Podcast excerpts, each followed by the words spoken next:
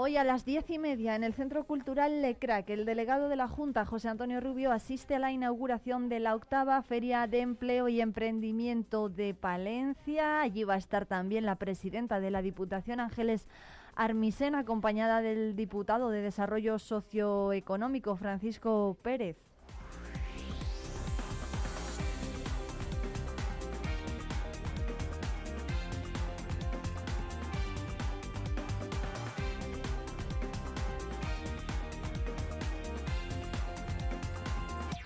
La feria está, por cierto, organizada por la Cámara de Comercio de Palencia y, por cierto, que el diputado del Servicio de Deportes, Eduardo Tejido, va a acompañar hoy al concejal de Deportes del Ayuntamiento de Palencia, Orlando Castro, para presentar la gala del deporte palentino 2023 y a las 11 la presidenta Ángeles Armisen va a recibir al alcalde de Villamuriel, Roberto Martín. Además, en el casino Apunte Cultural se va a inaugurar la exposición de pintura Esencias de Palencia a las 8 y cuarto de la tarde en el salón principal. Es una muestra de Pedro García Álvarez.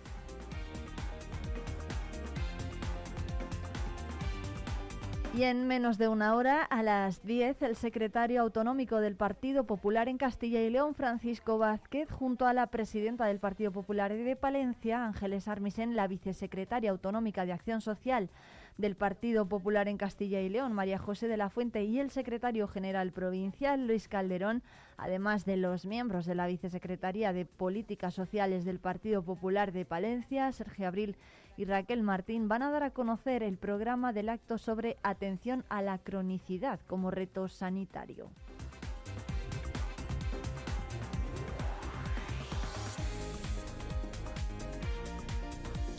Por cierto que en la inauguración de esa octava Feria de Empleo y Emprendimiento también va a estar la alcaldesa de la capital, Miriam Andrés.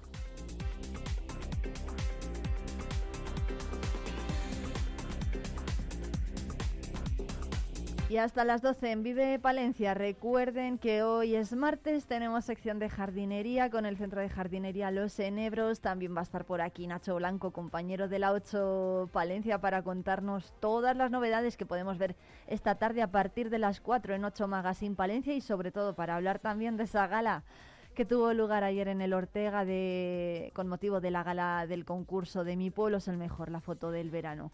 Además, vamos a hablar con Javier Sobrino, nuestro experto en finanzas, sobre los autónomos.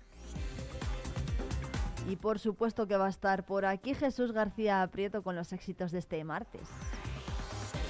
Además, en Hablando de todo y de nada, a eso de las diez y media, vamos a hablar de todo menos de fotografía con la ganadora del premio de fotografía Piedad Isla, con Sofía Moro. Y Maribel Iglesias nos va a traer una recomendación literaria, una de las grandes obras de la literatura que se ha publicado estos días. Les estamos hablando de ese, el libro de Teseo. En nuestra ruta por la provincia nos vamos a ir hasta Ayuela de la Valdavia con Juan Isidro Campos, su alcalde.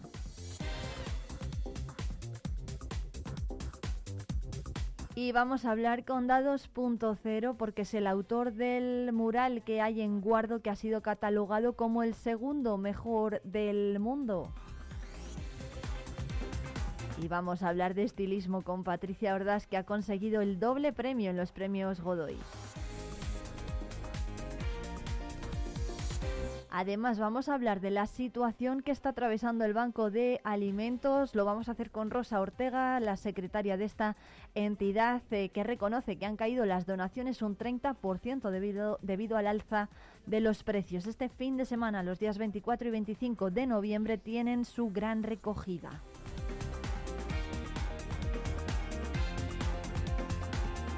Pero antes de todo eso, son las 9 y 6 minutos. Enseguida llega ya la información del campo.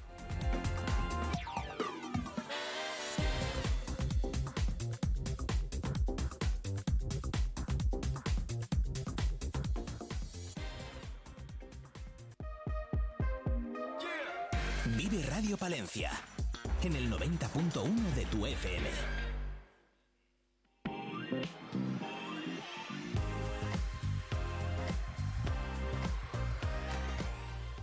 Nos encontramos con Juan Andrés Soria de Rueda, director de la Cátedra de Micología de la Universidad de Valladolid. Juan Andrés, bienvenido. ¿Qué tal? Bueno, lo primero de todo, ¿por qué estamos aquí?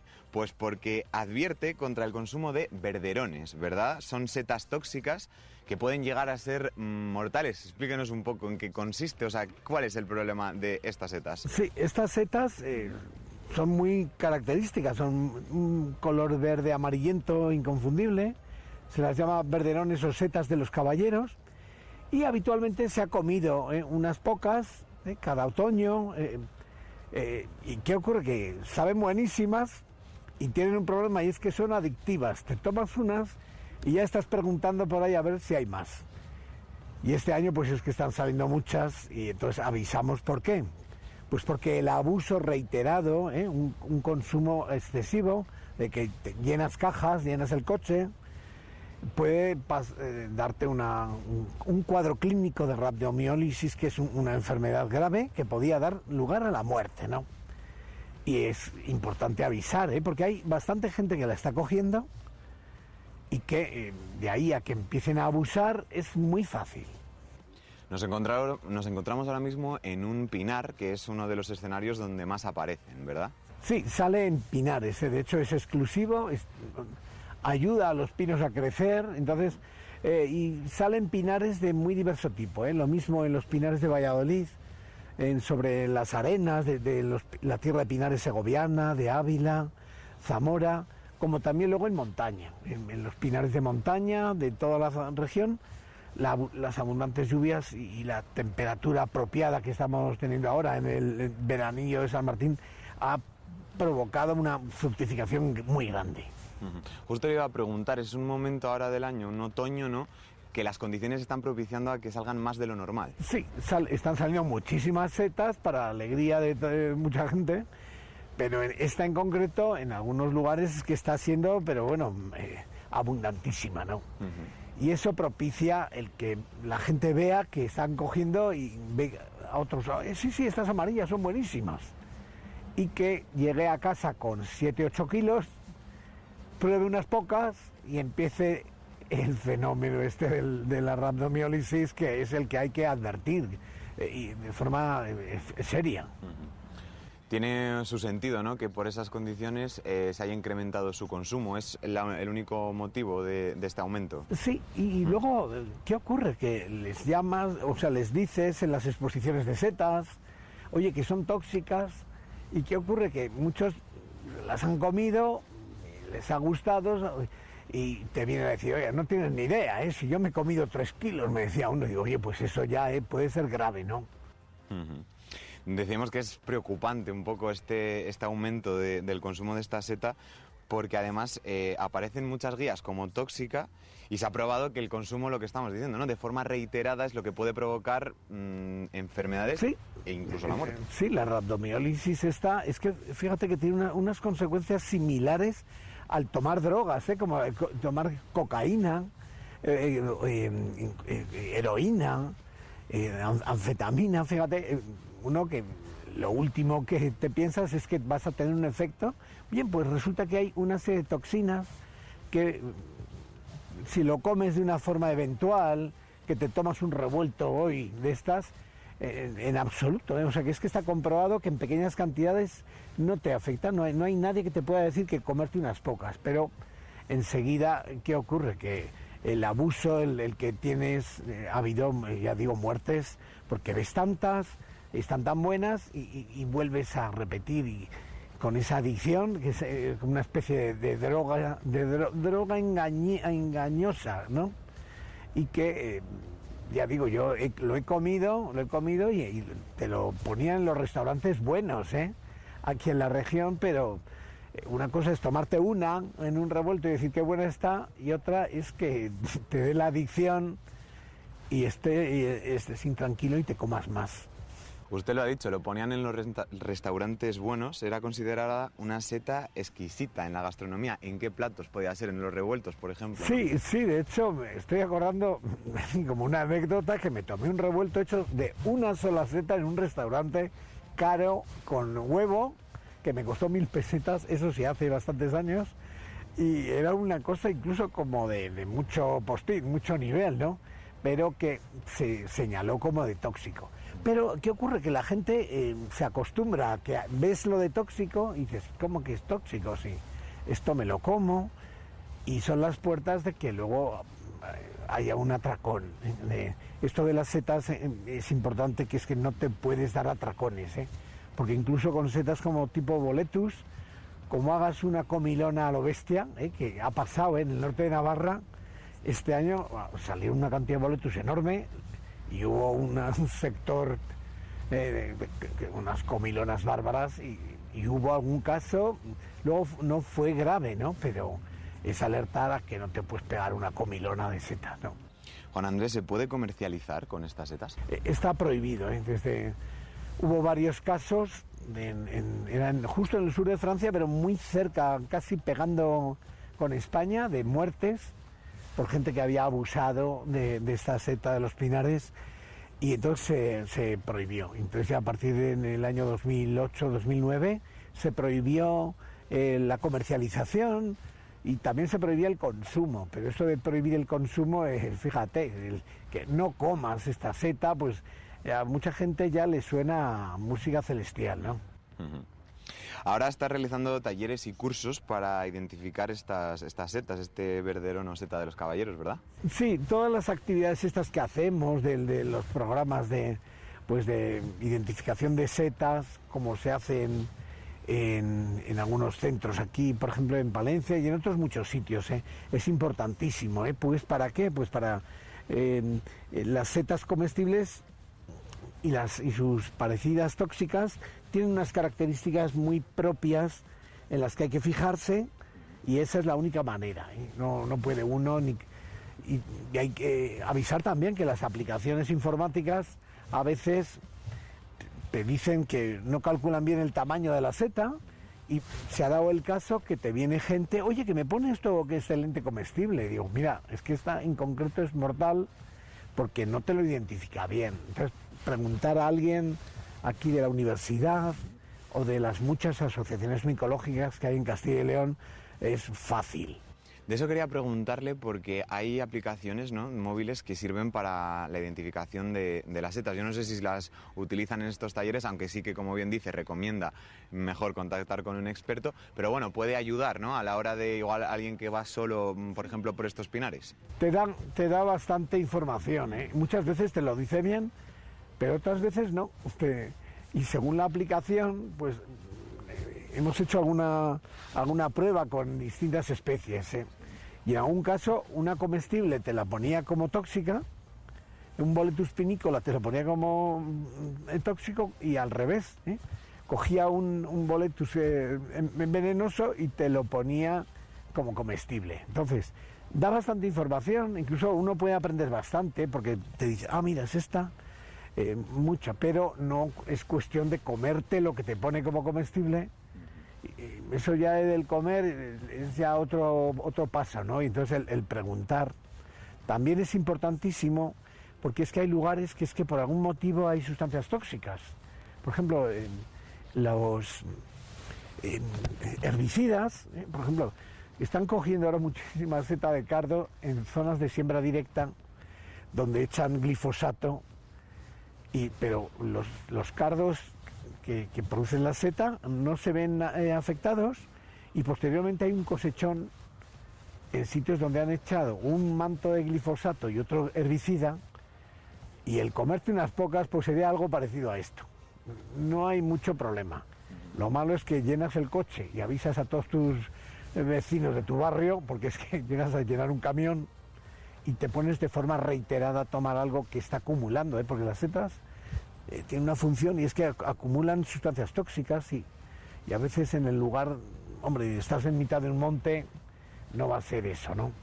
Pero en otros ambientes ya más, digamos, como eh, urbanos o industriales, sí que puede haber ese peligro. Yo quería hacer hincapié en esa cualidad o característica que tiene este tipo de seta y es esa, mm, esa adicción, esa, que es adictiva, ¿no? Sí, sí, es que resulta que una serie de sustancias, unos terpenoides, que podríamos calificar como de droga.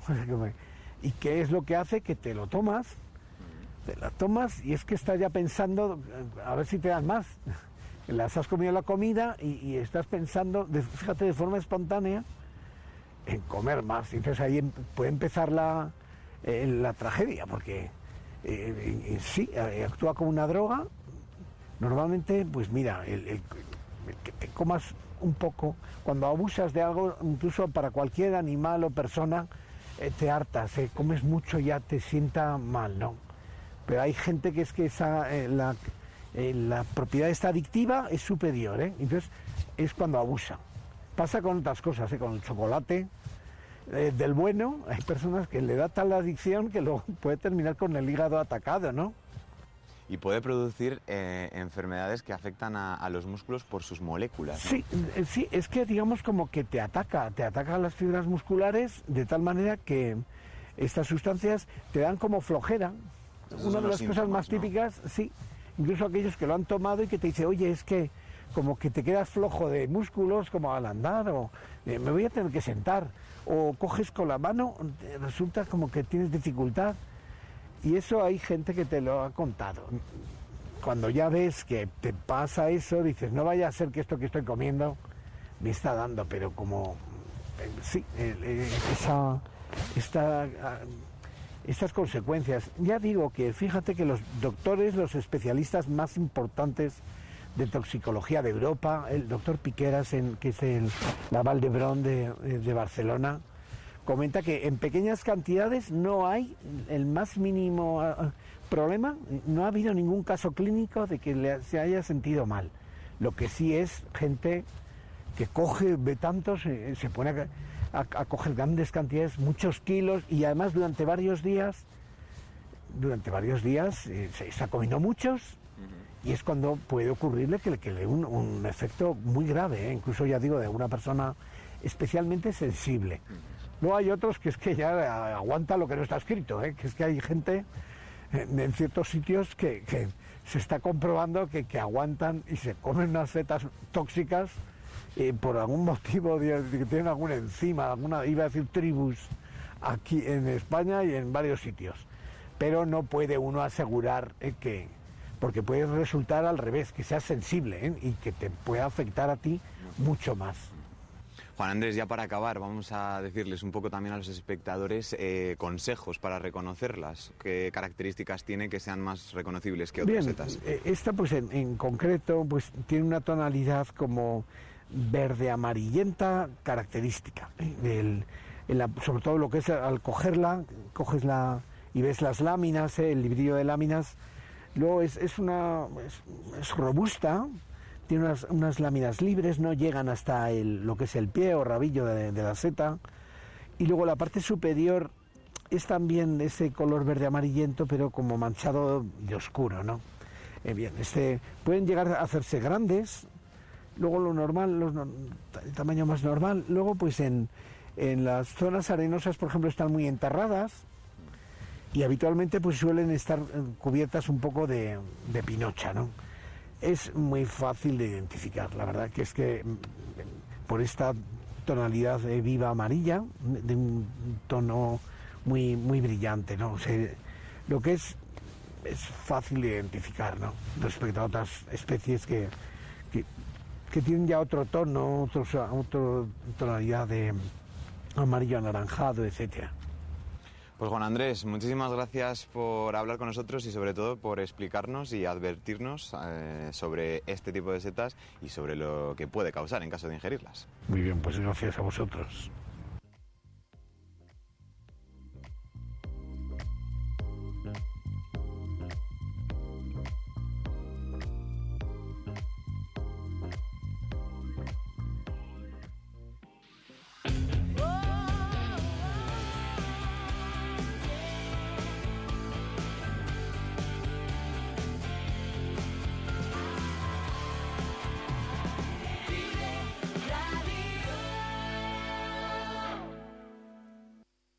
Entre Vinos te invita a disfrutar de unas navidades repletas de productos de calidad gracias a sus lotes especiales para empresas, clientes, familiares o amigos. Haz ya tu pedido por teléfono en el 979-714-089, en calle Curtidores 12 o a través de nuestra web vinoscongusto.es.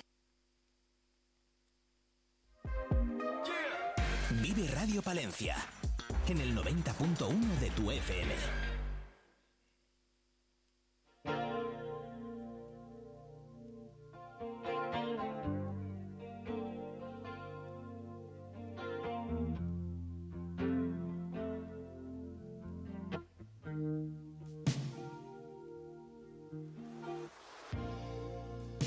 Con la subida de los costes de producción para todas las empresas, hay una entidad en Palencia que ha visto reducida eh, sus reducidas sus donaciones. Les estamos hablando del Banco de Alimentos porque calculan que debido a la inflación ha bajado un 30% el número de donaciones a esta entidad. Para hablar de cómo están las estanterías del Banco de Alimentos de Palencia, está con nosotros hoy en Vive Palencia Rosa Ortega, su secretaria. ¿Qué tal? Buenos días.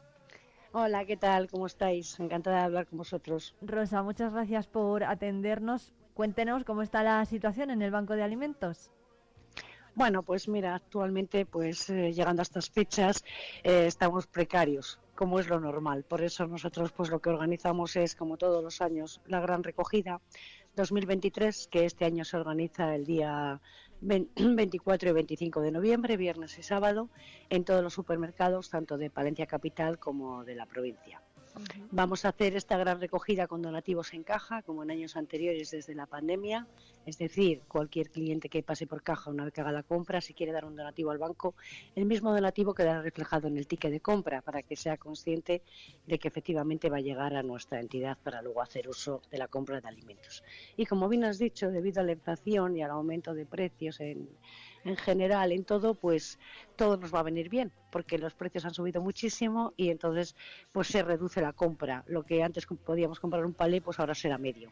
Eh, debido al incremento de precios, con lo cual, pues eh, ahora mismo estamos precarios y esperando tener la gran recogida, que estoy segura que va a tener mucho éxito, porque tanto Palencia como la provincia siempre ha sido muy solidaria y estoy segura de que dentro de sus posibilidades lo va a seguir viendo.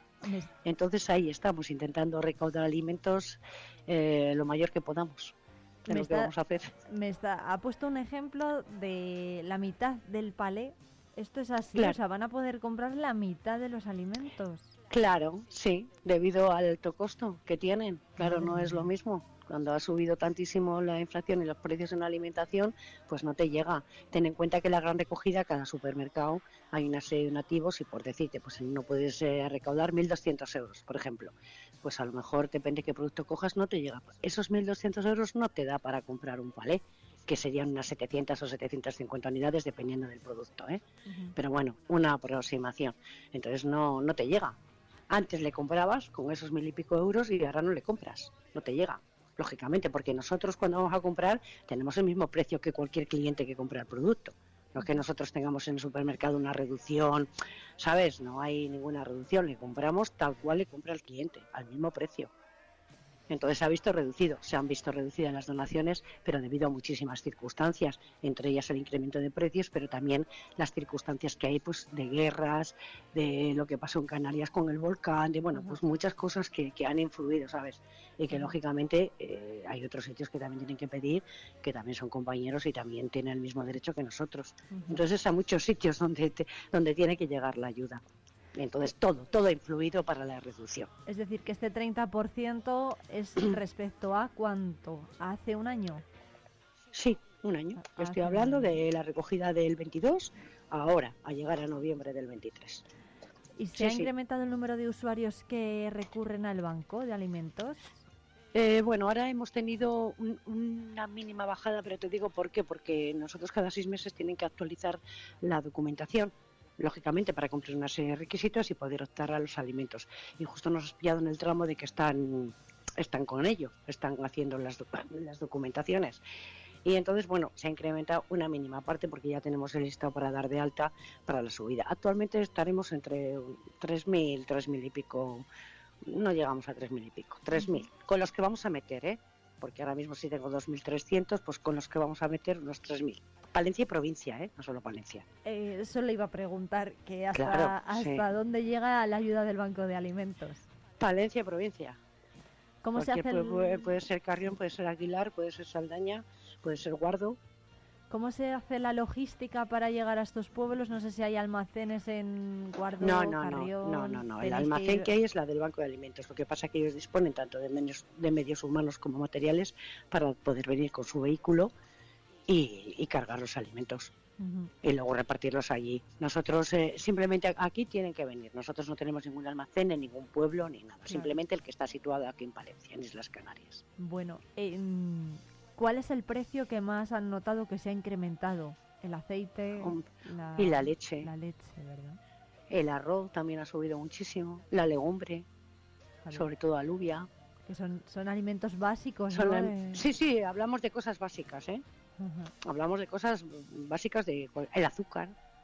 De primera necesidad y no perecederos, además, ¿no? Y no perecederos, efectivamente. Es de lo que nosotros, a ver, que nosotros, nosotros podemos tener eh, puntualmente unas donaciones de producto perecedero porque disponemos de cámara, eh, de refrigeración y de congelado. Pero son cosas puntuales. No son cosas que nosotros tengamos todos los meses, ¿sabes?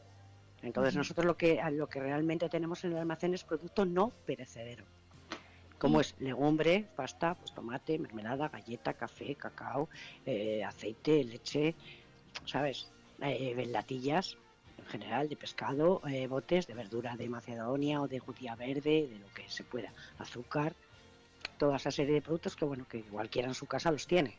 Son productos normales y corrientes que se compran, me refiero de, de, todos estos productos que está mencionando Rosa, ¿cuáles son los que más falta hacen? No sé si todos por igual o alguno. Nosotros hemos tenido ahora una donación, tanto de leche como de aceite, pero vamos, es un producto que enseguida se termina, lógicamente, porque pues, se utiliza mucho. Entonces nosotros leche siempre necesitamos, aceite siempre necesitamos, azúcar necesitamos, legumbre. Ahora estoy necesitando legumbre, es más, eh, nos han llamado pues para ver qué necesitamos y tal, y les estamos pidiendo, me da igual lenteja, que alubia. Garbanzo, por ejemplo, me viene muy bien también, pero ahora mismo tengo para dar, de lo que menos tengo es de lenteja y de alubia. Pasta, estoy necesitando también, macarrón, espagueti, porque ya yo voy mermando, ¿sabes? Claro, yo voy claro, Es verdad que ahora para diciembre, eh, o sea, terminar este mes de noviembre con las asociaciones que me quedan de reparto y para, y para primeros de diciembre espero tener, pero claro, yo tengo que coger ya para Navidad. ¿Por qué? Porque antes de Nochebuena, eh, lógicamente tenemos que preparar a todas las asociaciones. Siempre lo hacemos todos los años. ¿eh? Y luego ya, otra vez, pues para Nochevieja, para Reyes porque en Navidad, bueno, pues hombre, siempre son fechas un poco especiales. Y entonces intentamos tener también producto navideño, no sé, de alguna manera que vaya turrón o que vayan unos bombones o que vayan mantecados o que sé, lo que podamos, ¿sabes? Claro, sí, que bueno, siempre... Hombre, es Navidad para todos, me refiero. Que independientemente de que tu elote le des con pasta, con legumbre, con todos estos productos, pues hombre, a lo mejor también te gusta tener algún producto que normalmente no le tienes. Son fechas especiales y son fechas especiales para todos. Eso es. Em, no simplemente para unas personas, ¿sabes? Recordamos, Rosa, las grandes, la gran recogida que va a ser el día 24. 24 y 25 de noviembre, viernes y sábado, en algunos supermercados, en otros sitios, claro, abrirán los domingos, en Palencia concretamente no. Entonces hacemos 24 y 25 en horario completo de supermercado, desde que abren hasta que cierran, y se pueden ahí hacer los donativos. Bueno, que no se asusten. Y participan todos los supermercados, ¿eh? Independientemente de la cadena. También hay participación de pequeño comercio, del pequeño del pequeño comercio. Mm, no, el pequeño comercio no. Eh, aquí el que hacemos como pequeño entre comillas es eh, el Ceraduey del polígono. Ahí se va a hacer una recogida también, pero vamos, son las cadenas pues Carrefour, Mercadona, Gadis, Lupa, Día, Alcampo, que se ha puesto ahora, que es el que absorbió a, a ciertas tiendas de día. Participan todos, tanto de Freud, familia, no me quiero dejar ninguno por ahí suelto. Participan todos, ¿eh? La verdad que siempre hemos tenido muchísimo apoyo y continuamos igual, ¿eh? Bueno, eh, ¿cuál es un poco la previsión que, tienen de la gran recogida respecto a otros años? Hombre, pues el año pasado se recaudaron casi 25.000 euros entre todos los supermercados, pues mínimo llegar ahí o, superarlo. A ver, los objetivos siempre son superarlos. Otra cosa es luego lo que venga, pues ya te digo, por las circunstancias que están actuales, que, que son complicadas en general, para todos son, para, para todos nosotros son complicadas. Todo lo que venga será bienvenido, pero nuestro objetivo, lógicamente, siempre es ir a más. Es lo normal. Pero venga lo que venga, nosotros agradecidísimos eh, ya te digo, siempre Valencia ha sido muy solidario, mm, tenemos muchísimos, somos muy positivos, muchísimas esperanzas de que esto se supere y, que la gente siempre actúa, ya te digo, de muy buena fe y con mucha solidaridad. Qué bien, bueno, pues no se olviden los oyentes de que no solamente se puede colaborar eh, con el Banco de Alimentos en la gran recogida, que siempre tienen su nave abierta. Ah, y, las estanterías ahora, ¿a qué capacidad están, Rosa? Si tuviera que darnos un porcentaje. Pues, eh, si te tengo que dar un porcentaje, pues a un 30% más o menos. Madre mía, Ahí. 30. Sí, sí, ya tenemos, pues sí, tenemos. Que a lo mejor tú entras y ves un volumen, pero hay productos, por ejemplo, pues si me han donado patatas fritas, pues está súper bien, yo las doy puedo tener cuatro palés, pero no, no, es un producto que yo, sabes, que me urja para, para, repartir. A mí me urge tener, pues eso, la pasta, la legumbre, eh, las galletas de desayuno, su cacao, ¿sabes? Esas cosas son las que, latillas, me da igual de que sean de pescado, que sea de lo que sea, pues eso, eso es lo que Macedonia, de verdura, eh, yo qué sé, sobres de sopa, que también vienen súper bien, pues esas cosas. Y de eso pues estoy mermada pues... Eh, Leche, ya te digo, ahora tengo porque he tenido una, una donación grande. Eh, no te puedo decir quién la ha donado porque no, bueno, pues de momento no quiere que se sepa y, lógicamente la confidencialidad hay que respetarla. Y entonces ahora estoy bien, pero que ya te digo que es un producto que a mí me va a venir de maravilla porque yo voy a poder dar leche en condiciones, o sea, no 6 litros o 4 litros, ¿sabes? Entonces pues viene muy bien porque es un producto pues que se gasta mucho en las familias. Pero ¿cuánto ha donado entonces leche? Ha dicho. ¿Perdona? Leche, la donación ha sido de leche. Sí, de leche, sí, sí. Madre mía, ¿y cuántos litros? Pues eh, tenemos 20 palés, eh, pues unos 18.000 litros o 20.000 tendremos. Madre mía, un donante privado ha donado 18.000 litros de leche al Banco de Alimentos de Palencia. Sí, sí, sí, sí, puede ser. A lo mejor me estoy quedando corta, es que tengo que tendría que aceptar el cálculo que no estoy en la nave y no, pero sí. Lo que pasa es que va a salir rápido, ¿eh? Va a salir rápido porque ya te digo que se va a dar, pues oye, pues mínimo eh, pues 24 30 litros por familia, dependiendo de, las, de la unidad familiar, lógicamente. porque tú haces un cálculo en tu casa, con 6 litros al mes, dudo que uno llegue. Digo yo, ¿eh? Sí, sí, sí, total. Porque 6 eh, litros al mes no te llega ni para, vamos, ni para el desayuno. Entonces tú calculas, si la ayuda es mensual, pues más o menos haces un cálculo. Entonces eso nos va a durar nada. Bueno, bueno, lo que dure bien está, Rosa. Hombre, sí, sí, por lo menos noviembre y diciembre seguro, ¿eh? Que lo tenemos cubierto. El donante es palentino. ¿Perdón? El donante es palentino. Eh, no, el ah, donante no es palentino. No, te voy a contar nada más del donante. ya te digo que bueno, no, te voy a pues contar nada más de, del donante. Pues algo de alabar. Cuando no, si de alguna manera pues dan una autorización y tal, bueno, pues me refiero que quiero, o sea, que se sepa en el sentido de que es un producto del que ahora Banco de Alimentos dispone. Bueno, pues... Eso es lo que yo quiero retransmitir. Pues bienvenidos sean, sí, esos 18.000 claro, litros sea quien sea, bienvenido sea, pero que es un producto que ahora mismo nosotros tenemos para dar. Bueno, pues... Disponemos de él. El año pasado no tenía, Claro. claro, por eso digo, pues bueno, pues que, me, que va a venir más leche, claro que sí, me va a venir genial, porque ya te digo que se acaba rápido. Pero ahora mismo disponemos para dar perfectamente leche y yo estoy feliz. Bueno, Rosa, hablaba eso eh, antes de esos más de 3.000 usuarios que se van a alcanzar. ¿Esto a qué se debe y dónde están? ¿En Palencia Capital o en la provincia en general? General, Palencia y provincia. ¿Eh? ¿Y por qué se van a alcanzar? No, es gente que, habrá gente que esté en el paro o cobrando un ingreso mínimo vital, pero no llegan. Y habrá gente que esté trabajando, pero ¿qué pasa? Que a lo mejor está trabajando a media jornada. ¿Sabes? O qué pasa? Que a lo mejor está trabajando a jornada completa, pero ha subido las hipotecas, el precio de la compra, en general todo, con lo cual eh, si tu sueldo no sube y te incrementan el resto, mm, a lo que llegues. ¿Qué hemos visto? Mucha gente joven con niños en edad escolar. Es el mayor cambio. Dentro de ya de usuarios no usuarios, el mayor cambio es ese.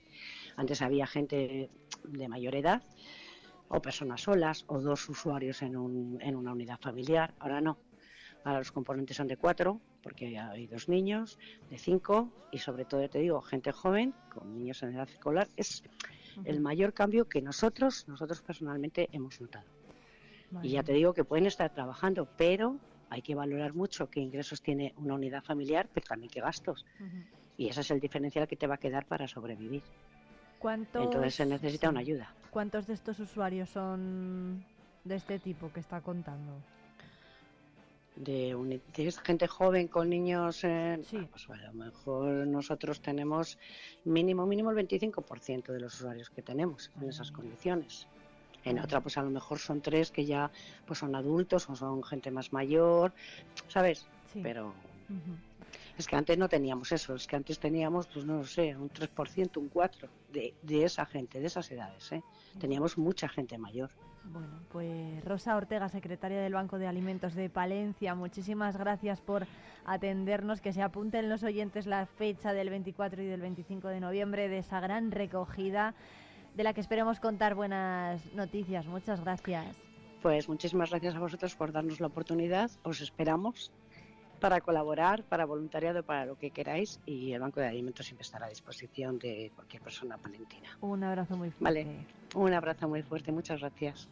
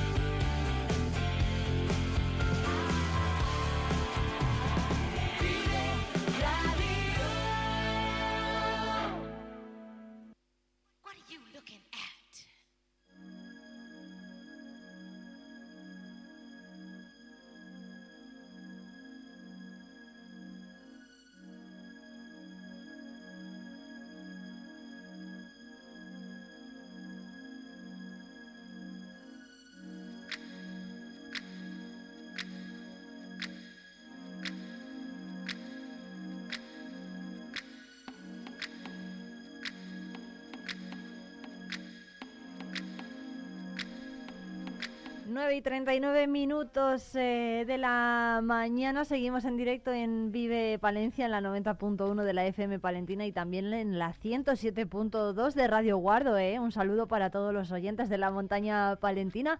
Vamos a hablar de estética porque la palentina Patricia Ordaz se ha hecho con un doble premio en los premios Godoy que se han celebrado en Badajoz hace unos días. Bueno, ella es eh, peluquera, estilista y nos va a contar cuál es el secreto para estar pues eh, a la última, ¿no? En tendencias. Patricia Ordaz, ¿qué tal? Buenos días. Hola, buenos días. ¿Qué tal? Muchas gracias, Patricia, por atendernos. Hoy cuéntenos lo primero, ¿qué es esto de los premios Godoy y, y qué supone un doble premio como el que se ha llevado Patricia Ordaz? Bueno, pues esto de los premios Godoy eh, son, son uno de los premios más importantes a nivel nacional que, se celebraron en Badajoz, hay otros en Valencia, otros en Barcelona y, otros en Madrid. Entonces, bueno, pues esta era la primera edición y presentamos nuestras colecciones que hacemos anualmente y por sorpresa, pues oye, pues quedaron doble finalistas en mejor categoría eh, femenina y mejor categoría de recogidos. ¿Qué, presenta, ¿Qué presentasteis vosotras? Pues nosotros presentamos una colección inspirada en cómo no, cómo no iba a ser así en mi tierra, en Castilla y León, y presentamos sobre todo pues el colorido, las texturas y lo que es el vestuario pues con, mucha materia prima, mimbre, musgo y quisimos hacer una representación pues bueno de, todas esas texturas, colores y demás y eso fue en, en recogidos y luego en el tema de mejor colección femenina hicimos una colección muy punky, bastante transgresora, muy atrevida, de color y de, y de corte. Y bueno, pues la tendencia era así un poco como de rebeldía, ¿no? La colección se llama Distopia y es realmente lo que se quería plasmar.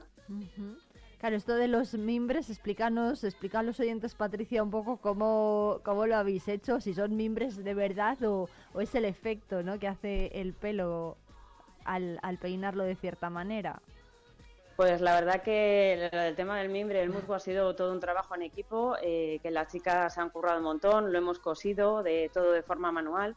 Y luego en el cabello, eh, eso ha sido para tapar el torso, digamos, ¿sabes? Como vestuario, como atrezo.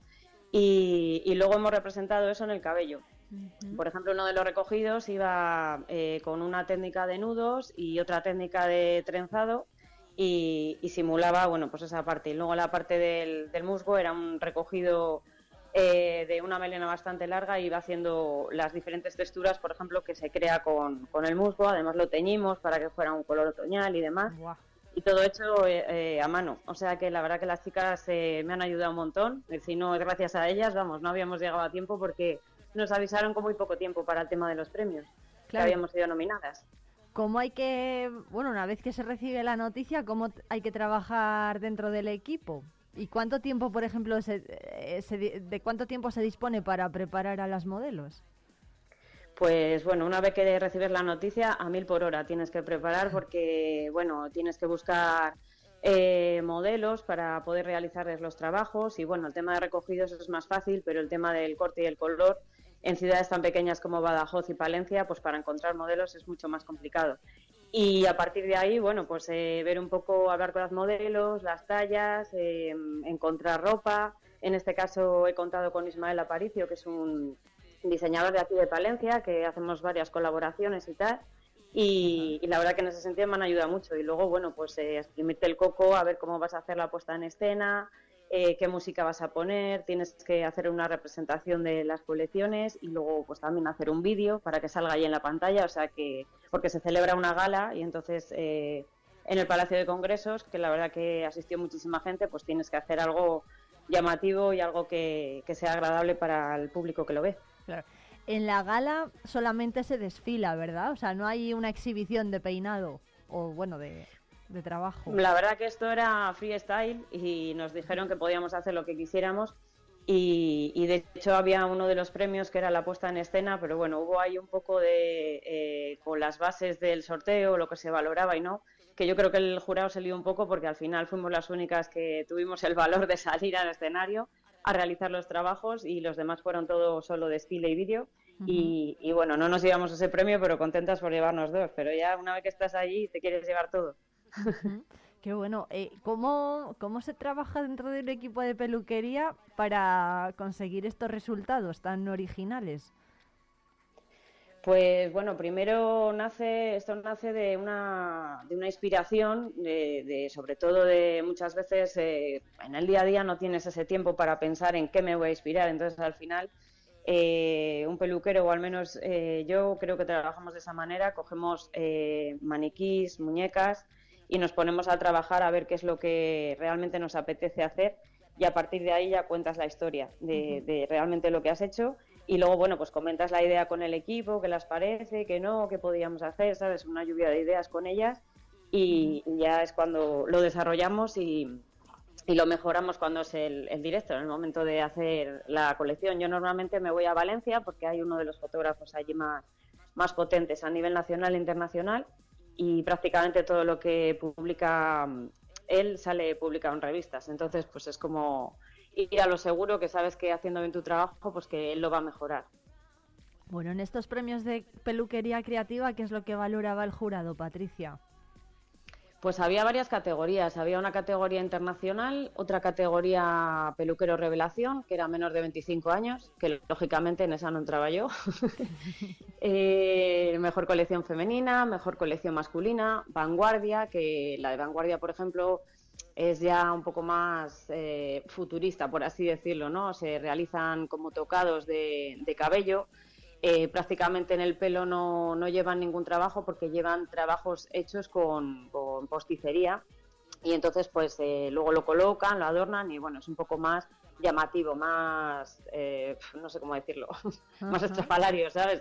pero, pero es otra de las categorías muy llamativa, muy bonita de ver. Y luego la categoría de recogidos y, y, yo creo que no me dejo ninguna. Luego aparte hay premios eso, pasarela, puesta en escena y, mejor foto. Pues estoy viendo fotos mientras lo estás contando y claro, hay un post ¿no? en, en internet de, en el que aparece la colección Fields, eh, que es eh, como se llama, ¿no? la colección que llevo Patricia Ordaz, y efectivamente aparece una fotografía de una de las modelos con el musgo alrededor del cuello. Este muslo es, este musgo es eh, musgo de verdad. Es musgo de verdad, sí, ah. claro. Lógicamente, por eso tiene más eh, dificultad el realizar una especie de, ¿cómo decirlo?, de top, de, es un collar gigante, ¿no? Sí. Porque yo la otra vez conté con una, con una chica que era diseñadora de joyas y que era profesora en la Escuela de Artes, Elena Larren, también de aquí de Palencia. Y la verdad que, jolín, que fue un trabajo súper chulo, pero claro, no es lo mismo fotografía que despilar. Entonces había que hacerlo muchísimo, como cuatro veces más grande para que no se las viera el pecho y demás. Y es musgo liofilizado, realmente es eso, es real. Y bueno, no pude reproducir todas las colecciones porque necesitaría ocho modelos y demás, entonces elegimos las dos más, un poquito más, que más nos gustaban a nosotras. Sí, sí, bueno, pues eh, muy original desde luego, no solamente el modelo, eh, la, colección eh, de Patricia Ordaz, es, al final es peluquería creativa y es todo muy contemporáneo, ¿no? Muy transgresor, como decías antes.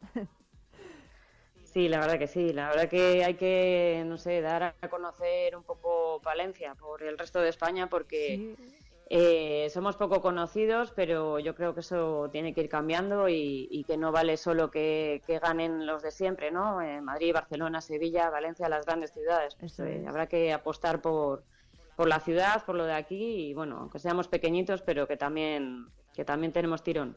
Eso es. ¿Es la primera vez que os presentabais? Y, bueno, ¿es la primera vez que os lleváis premio en este certamen?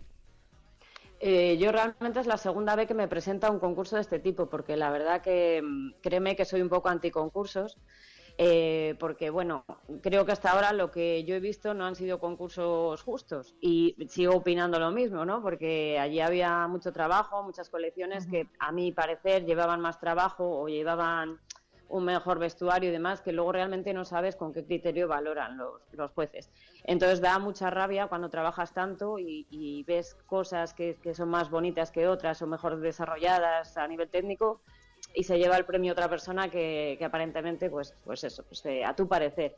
Entonces no me gustan mucho los concursos, pero reconozco que me ayudan mucho a, a crecer profesionalmente, eh, porque yo también me dedico al tema de la educación de forma privada de forma mm, para una marca, una marca americana que se llama Redken y es la que también me ayuda bastante a evolucionar y a crecer.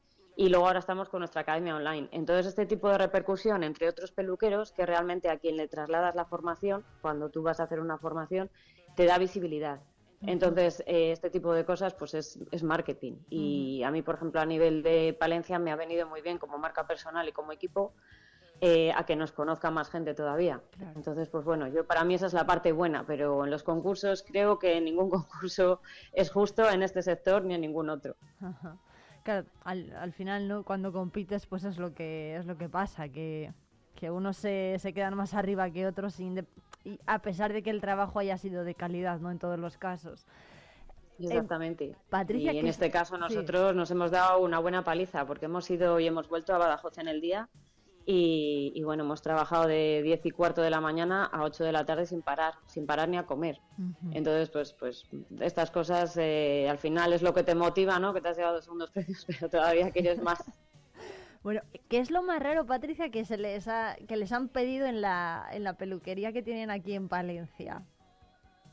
no, sé si se puede, no sé si se puede decir por la radio. Bueno, si no dices nombres. Bueno, pero es que son cosas un poco... muy, eh, muy, identificativas, ¿no? Sí, sí, bueno, es que, es que te podría contar muchas cosas, pero es que yo creo que no queda bien por la radio. ¿Sí? Madre mía, bueno, bueno, pues nada, nada. pero bueno, así como alguna anécdota que se pueda contar, o sea, ha habido gente que, que, ha venido, ha pedido un color, por ejemplo, de, de mechas, y al cabo de 15 días ha vuelto y ha dicho, no, es que yo os pedí unas mechas color avellana. Digo, bueno, pues color avellana es. Y sacábamos, bueno, pues una foto, ¿no? Para que viera el color avellana.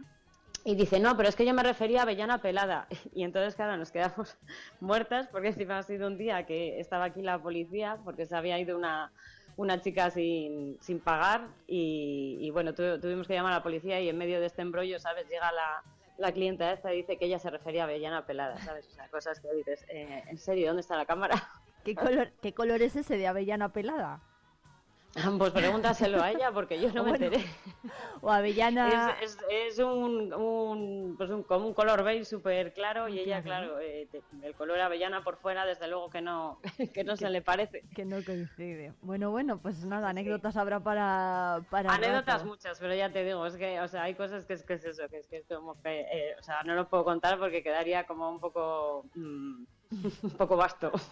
Bueno, bueno, pues nada, Patricia Ordaz, eh, muchísimas gracias, eh, profesional, estilista, peluquera y ganadora de dos premios Godoy en los últimos, en el último certamen de peluquería creativa eh, de Badajoz. Muchísimas gracias. Esperemos que sigan ¿no? sumando éxitos y llevando el nombre de Palencia por los escenarios y por los eh, desfiles de, de toda España, al fin y al cabo, que de eso se trata, ¿no?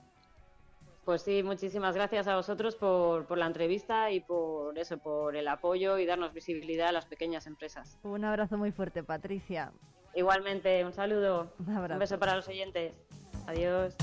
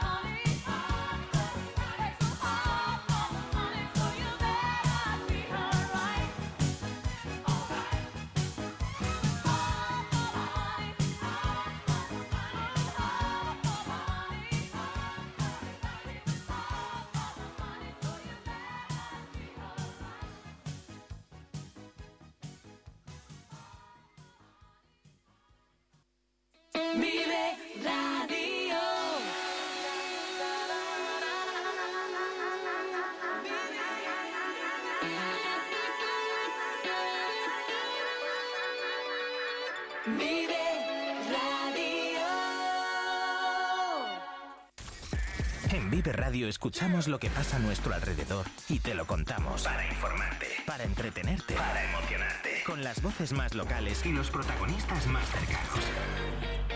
Vive tu ciudad. Tu provincia. Vive su cultura. Su música. Su actualidad. Su deporte. Sus gentes. Vive lo tuyo. Vive tu radio. Vive Radio. Palencia. 90.1. Agricultor, ganadero. Asaja Palencia te ofrece información, formación y asesoramiento y defiende tu sector. Visita nuestras oficinas y asajapalencia.com. Vive la magia del cine con Cines Ortega y Avenida. Busca tu peli favorita y disfruta a lo grande en nuestras salas totalmente renovadas. Recuerda que los mayores de 65 años los martes tienen entrada a 2 euros. Los miércoles, el día del espectador, podrás hacerlo por 4,50 euros y si quieres celebrar tu cumpleaños con nosotros, disfruta del pack película, palomitas y por 8,95 por persona. La magia del cine te espera en Cines Ortega y Avenida. ¿Te lo vas a perder? Vive Palencia. Con Irene Rodríguez.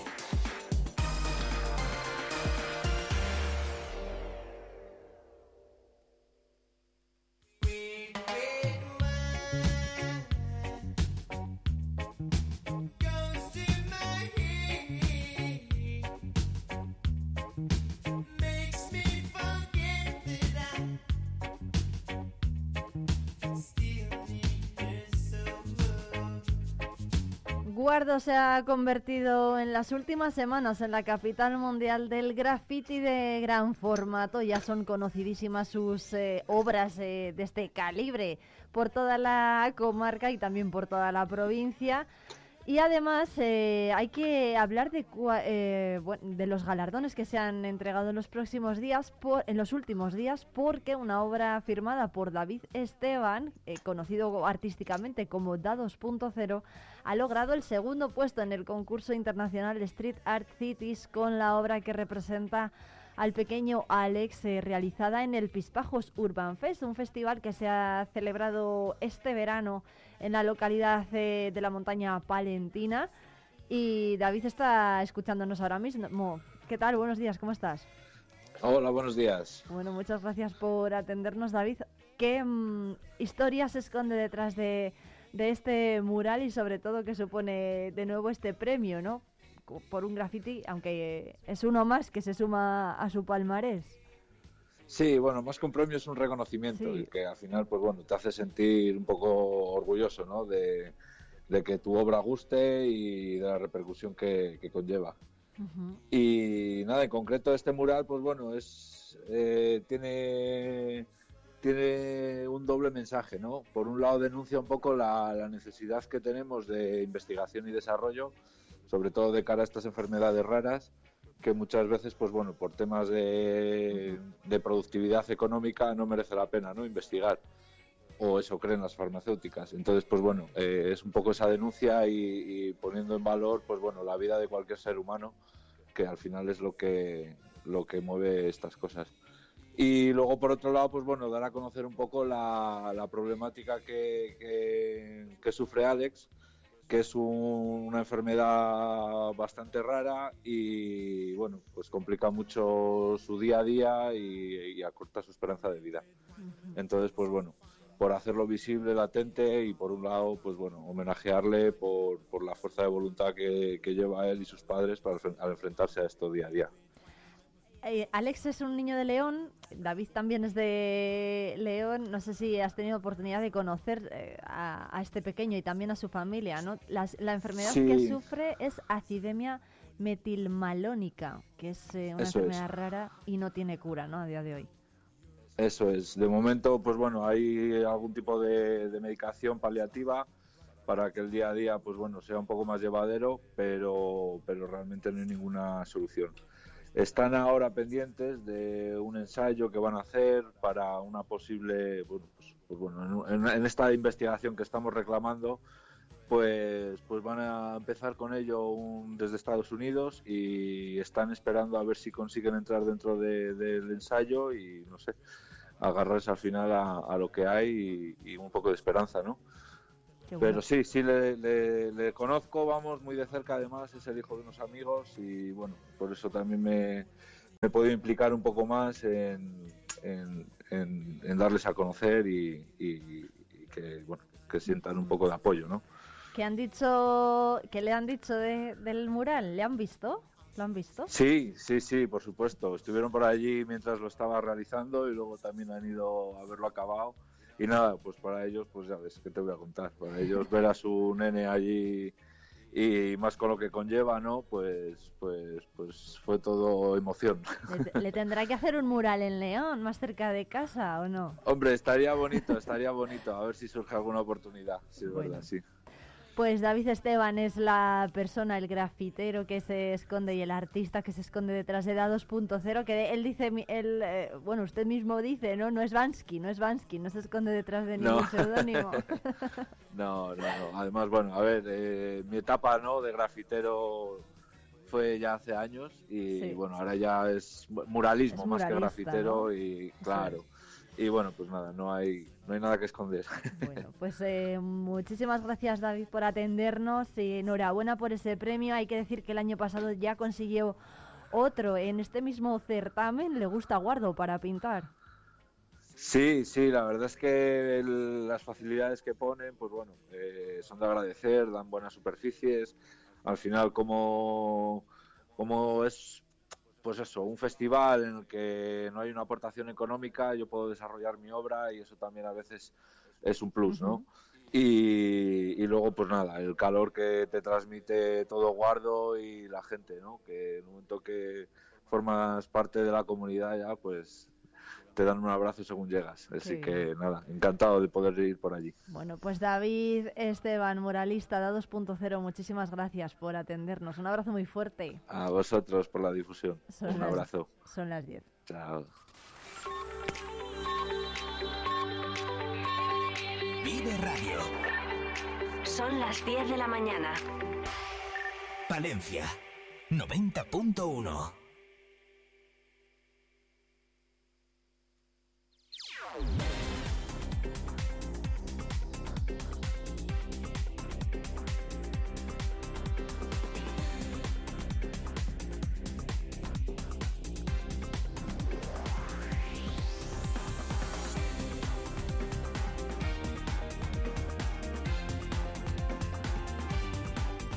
La estación de servicio El Pastor de la red de estaciones Avia, ubicada en la avenida de Andalucía número 180, esquina con la carretera de Magat, les ofrece el precio actual de sus carburantes en Vive Radio Palencia. El gasóleo a 1,58, el gasóleo Plus a 1,65, gasolina 95 a 1,61, gasolina 98 a 1,72, GLP a 0,93 y AdBlue a 1,35. Además, disponen de una promoción de cestas de Navidad para sus clientes. Se sortean dos muy completas para aquellos que suministren más de 30 euros y sean socios del club Avia.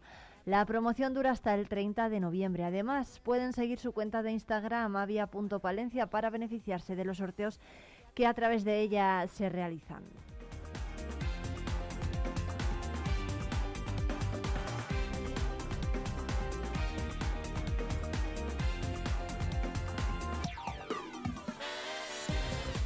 Y a esta hora comparecen en la sede del Partido Popular en Palencia el secretario autonómico del Partido Popular en Castilla y León, Francisco Vázquez, junto a la presidenta del Partido Popular de Palencia, Ángeles Armisen, la vicesecretaria autonómica de Acción Social del PP en Castilla y León, María José de la Fuente, y el secretario general provincial, Luis Calderón, además de los miembros de la Vicesecretaría de Políticas Sociales del PP de Palencia, Sergio Abril y Raquel Martín. Lo hacen para dar a conocer el programa del acto sobre atención a la cronicidad como reto sanitario.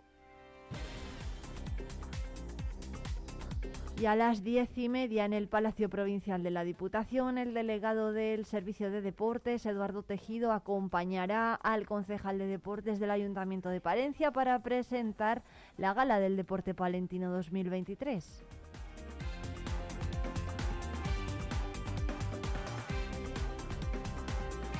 Y en unos minutos arranca la octava Feria de Empleo y Emprendimiento de Palencia. Será a las diez y cuarto cuando se atienda a los medios de comunicación. Y a las diez y media está prevista la llegada de la presidenta de la Diputación, Ángeles Armisen, acompañada del diputado de Desarrollo Socioeconómico, Francisco Pérez. También va a estar allí el delegado de la Junta de Castilla y León en Palencia, José Antonio Rubio, y la alcaldesa de la capital, Miriam Andrés.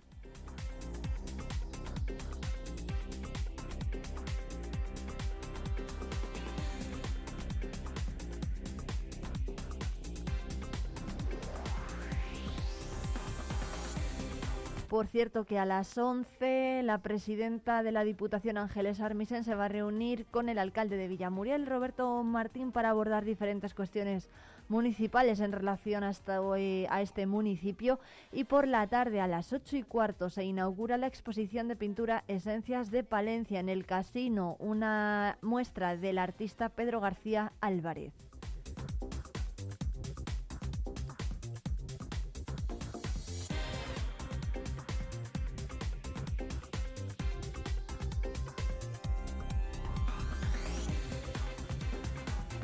Son las 16 minutos, enseguida nos vamos de ruta por la provincia hasta Ayuela de la Valdavia.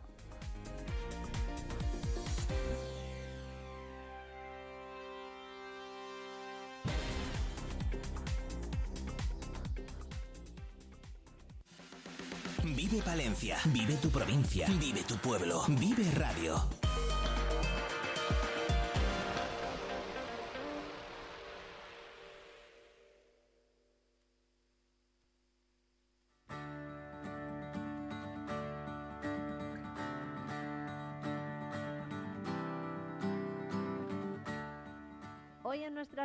La provincia vamos a irnos hasta una localidad de la comarca de la Valdavia, Ayuela, Ayuela de la Valdavia, que está a unos 85 kilómetros, para que se hagan una idea los oyentes de Palencia Capital. Desde allí se está escuchándonos ya su alcalde, Juan Isidro Campo. Buenos días, ¿qué tal?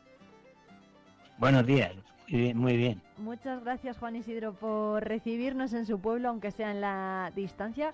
Cuéntenos cómo, No es, este, cómo es este pueblo, cómo es su pueblo, Ayuela de la Valdavia. Pues es un pueblo pequeñito que está compuesto por unos 52 eh, cesaos y en invierno pues igual hay 25 o 26 personas por ahí. Madre mía, 25, 26 personas. Sí, en invierno sí, luego ya en verano en, en- en verano hay más, en verano igual hay igual 100 personas. Bueno, es uno de los pueblos, yo creo que de momento es el pueblo más pequeño que hemos visitado en, en la ruta por la provincia, ¿eh? Pero bueno, cuéntenos cómo es eh, su pueblo y qué servicios. Vamos a empezar por ahí si quiere. ¿Cuántos servicios Vale. tenemos en Ayuela de la Valdavia? ¿Tenemos médico, por ejemplo? Pues el médico ya de aquí hace que no viene desde que principios de la pandemia y es la, uno de los temas más preocupantes que tiene este ayuntamiento porque la gente se hace mayor y, y tienen que trasladarse hasta Saldaña, 18 kilómetros y algunos sí tienen hijos, otros están solos y entonces eso es un poco preocupante, ¿no? Porque mayores nos vamos a hacer todos. Claro. Bueno, el médico entonces eh, tiene que pasar más a menudo por allí. ¿Y qué recurso les queda? ¿Dónde tienen que desplazarse si quieren, por ejemplo, ser atendidos de una urgencia? A Saldaña, a unos Saldaña, 20 ¿verdad? kilómetros de aquí, al centro de Saldaña de salud. Bueno. ¿Qué más servicios tenemos? ¿Cómo andamos, de- por ejemplo, de colegio? ¿Tenemos niños en el pueblo? ¿A dónde van al cole? Pues niños no tenemos nadie, pero cuando les ha habido a Buenavista la Valdavia les llevaba. Pero ya hace que niños que no van de aquí muchísimo. Bueno, pues, eh, oye, pero alguno habrá, ¿no? ¿O quiénes- Críos aquí, quiénes? de los que vivan, nadie. Para ir al colegio, nadie. ¿Y al instituto? Al instituto, tampoco de Ayuela ya. Las que se eran ya más mayores, nada ya. Bueno, ¿cu- ¿cuántos años tiene el vecino más joven de Ayuela de la Valdavia? Pues cuarenta y pico años. Sí, ay, bueno, pensaba que iba a ser más joven, ¿eh? pero... Bueno, 40. No, la gente es mayor, sí. Por ejemplo, hay mucha gente soltera y todos, y todos, ya te digo, de 45, 50 y pico años, 60, Ujú. para ir para arriba. Bueno, ¿tenemos bar en Ayuela o no? Tenemos un teleclub, sí. Ah, bueno. Bueno, para reponer fuerzas si vamos por allí, ¿no? Nos Sí, atenderán tenemos bien. un teleclub que se le abre por las mañanas y luego por la tarde también la chica que le tiene le abre a las seis y media de la tarde. Ajá. Bueno, que mm, no sé si ha habido eh, de un tiempo a esta parte emprendedores o gente que ha vuelto al pueblo para poner en marcha un negocio, a lo mejor en alguna localidad cercana o que ha vuelto a la casa de sus eh, de sus padres o Pues de sí, sus aquí hay un, un chico joven que sí, sí, que es justamente el compañero mío, el teniente alcalde, que también se va, se ha puesto pues de, de nuevo agricultor, de nuevo emprendedor en la agricultura. Qué bien. Oye, pues buena noticia, ¿no? ¿Cuántos agricultores hay en el pueblo? Pues así agricultores, en Daos Natana Agricultura, como unos cinco o seis o así. Ajá. Cinco o seis, por ahí. ¿Y, y a qué hay algún sector de la economía que también tenga representación en Ayuela o casi todos son agricultores? Agricultores y un, y un muchacho que tiene un rebaño de hojas de unas 500 por ahí.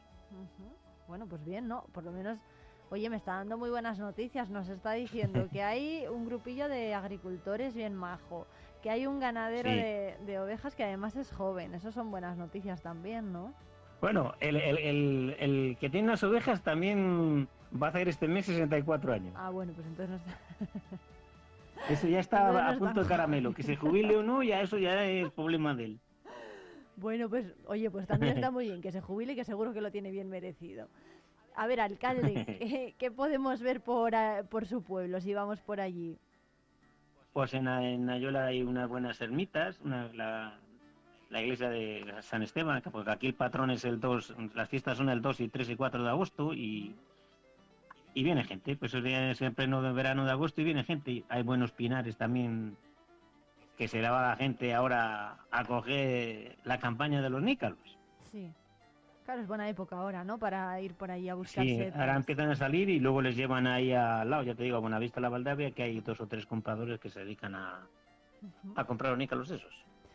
Bueno, y por dónde, ahora que menciona las rutas así, bueno, eh, lo de salir, ¿no? A buscar setas, ¿por dónde podemos sali- salir a caminar?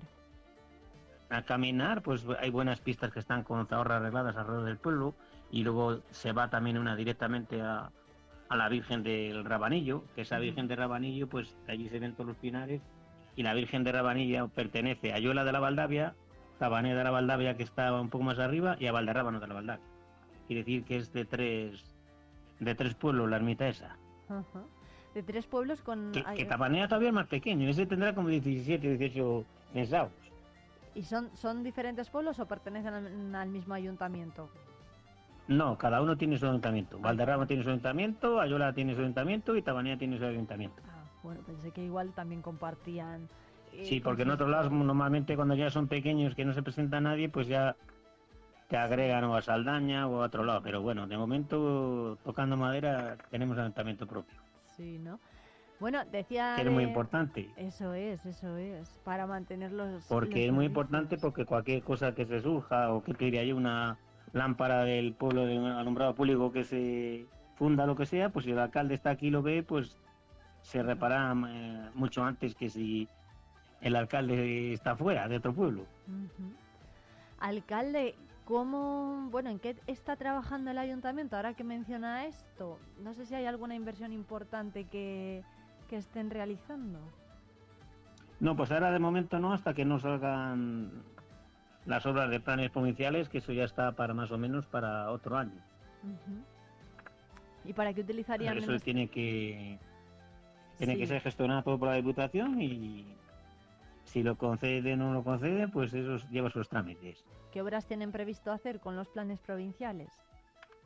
Pues arreglar ciertas cosas que se han demorado aquí, por ejemplo, bordillos, alguna carretera, alguna acera que se ha estropeado.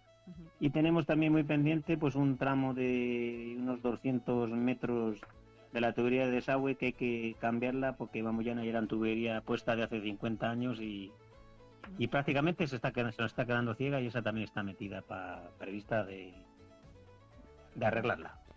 ¿Tienen algún, han tenido algún problema derivado de esto, de las tuberías? No, de momento no, nada más que le hemos mirado y pues es lo que más corre prisa hoy a hacer, pues claro, la tubería esa de desagüe son 200 metros que va más o menos aquí abajo del pueblo hasta la fosa séptica y son unos 200 metros así, claro, va muy llana y antiguamente pues ya ves, metían tubos más pequeños y de metro y ahora pues se va a poner una tubería un poco en condiciones y tubos más grandes y de diámetro y, y largos, claro.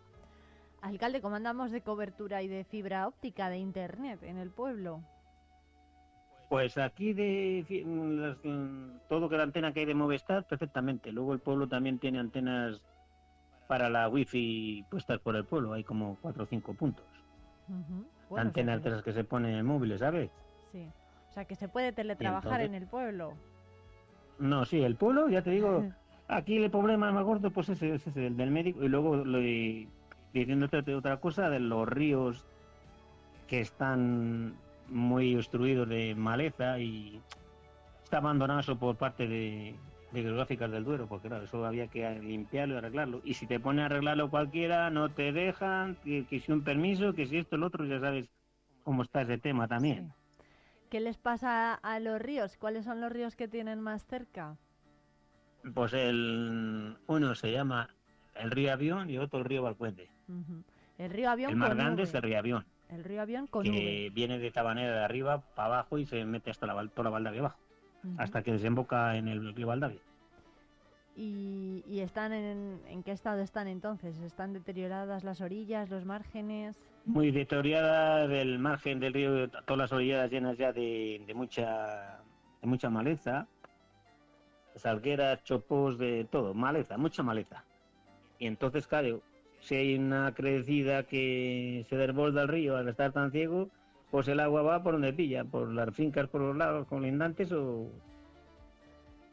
Y, y- y en este sentido sí que han tenido problemas, entiendo. Cuando la Sí, eso sí, pues está muy mal ya en- en- cuando llueve, pues eh, hay ciertos puntos que se desborda el río, pues ya te digo, por el problema de las malezas que hay al lado del cauce. Madre mía. Bueno, y ya, claro, no lo pueden limpiar, ¿no? Tienen que pedir permiso a la Confederación. Eso normalmente se encarga la, la Diputación. Un trozo aquí del, del río Balcuende se han limpiado y uh, quedan el proyecto de limpiar otro cacho que está más. A ver, tocando madera este año si le damos otro toque. Porque esas gestiones de, de, hidrográficas del Dodo todas van muy lentas. Bueno, pues veremos a ver si no tenemos ningún susto durante el invierno, que todavía No, queda- si, pa- si para el pueblo, por mucho. ejemplo, susto nada, porque los ríos pasan alejados de lo que es el casco urbano y del pueblo, ¿sabes? Más para daños si se desbordan, para daños Claro. particulares de fincas particulares. La- para las parcelas, claro, sí. Sí, sí, sí. Sí, sí. para Las tierras y de, de la gente. Bueno, alcalde, ¿cuándo tenemos que ir a las fiestas de Ayuela de, Valda- de la Valdavia? Ha dicho ya las de San Esteban, que además me parece Sí, que hacen las una fiestas son el 2, el 3 de, acua- mm, 2, 3 y 4 de agosto. El día 2 se celebra aquí la hoguera que se hace de los enebros, una hoguera que se quema en el y viene muchísima gente. Y el patrón es el día 3, por la gente que va a la misa esa que te digo yo de, de la parroquia San Esteban Alta, que está cementerio, que es una iglesia muy bonita, porque está arreglada está bonita, así todo de Ajá. canto y de piedra, muy bien. Y ya te digo, el día 2 aquí por la noche, a partir de las 12 de la noche, así, cuando se prende la típica hoguera de San Esteban, Sí, viene gente, pero a tope. qué bien. Bueno, ¿y cuál es, eh, es el acto más importante o, bueno, multitudinario de las Sí, aquí fiestas? La las fiestas del 2, del 3 y 4, el día que más gente así que viene de fuera es el día 2, luego ya el día 3, pues el típico vermú en el Telecruz, en las calles, que hay- tienen los piteros que tocan un poco, ya es más a nivel local. Pero lo que es el día 2 es del borde de todos los pueblos que vienen a, la, a ver la hoguera y, y a pasar la noche aquí. Qué bueno. Habrá verbena, supongo, recorrido por las peñas. Sí, sí, se da sangría y tal y cual, bien. Qué bien. Eh, ah, por cierto, ¿hay asociaciones que organicen alguno de estos actos? ¿Hay asociación cultural en el pueblo? O, bueno, Pues hay una peña asociación cultural que se llama Peña Los Enebros, sí. Ah, ¿Y qué es lo que hace esa peña? Bueno, pues ahí tiene la peña que también da un servicio al pueblo para las fiestas. Y es una peña de gente joven, Bueno, gente lo mayor. típico hacen ahí también, tienen sus cosas ahí que dan en, en comidas ahí cuando hacen alguna paella entre ellos y bueno, y el que quiera ir para cuando se va a los jubilados, el día de los jubilados también, bien. Ah, ¿Es una peña de gente mayor o de gente joven? Que siempre parece que cuando hablamos de peña... Normalmente el 95% es gente mayor. Ahora se ha puesto una chica también que es tesorera que es más joven, pero Sí, que es la secretaria de la peña, pero esa que tendrá ahora, la chavala esa 30 años por ahí. sí. Bueno. eh, pues, Los bueno, demás ya son todos mayores, 65, demás- 60, de 60 y tantos para arriba. ¿Y cuánta gente está metida en la asociación? Pues no sé cuántos había, llegaron a haber 100, pero lo, como estas peñas todo funciona mal, y luego ahora yo no sé, andan 35, 40 porque se anda borrando la gente. Ya, ya sabes cómo va eso. Ajá. Bueno, ¿hay alguna asociación más? Ya más de casa, jubilados. No, de eso nada, de eso nada más. De ¿no? momento solamente esa. ¿no? Pero sí, la, ya te digo, la peña, la Asociación Cultural Peña Los Enebros esta igual hace que existe aquí, te digo 20 años, igual son 25. Sí. Bueno, bueno, pues oye, que eso está muy bien, claro que sí. Tiene que haber entidades para um, animar un poco, ¿no? La vida en los pueblos. Bueno, pues alcalde, muchísimas gracias por enseñarnos su pueblo. Ha sido un placer. Desde Vale. luego que animamos, como siempre decimos, a que el resto de palentinos ¿eh? les visiten. Juan. Isidro Campo, muchísimas gracias por llevarnos hasta Ayuela de la Valdavia en la ruta por la Pues provincia. muy bien, pues yo normalmente por Palencia ando mucho porque tengo, da la casualidad que Sí. tengo familia y bien, te podría decir de quién soy familia yo. Si conoces el bar San Remo de Palencia, pues Hombre. esos son primos míos. Ah, pues oye, pues mira, les puede venir a visitar y de paso pasa por el estudio de Vive Radio. Pues igual paso un día de estos a Soledad el 23 o 27 que tengo que por Palencia, Muy igual bien. paso y, Pues muchas y gracias. te invito a un vermú si hace falta. Bueno, ya veremos, ya veremos. Después de la entrevista lo hablamos esto. Juan Isidro, Vale, de Juan acuerdo. Isidro Campo, Juan Isidro Campo, alcalde de Ayuela de la Valdavia, muchísimas gracias por pasar este rato por la ruta por la provincia. Muchas Un gracias. abrazo. Gracias a vosotros.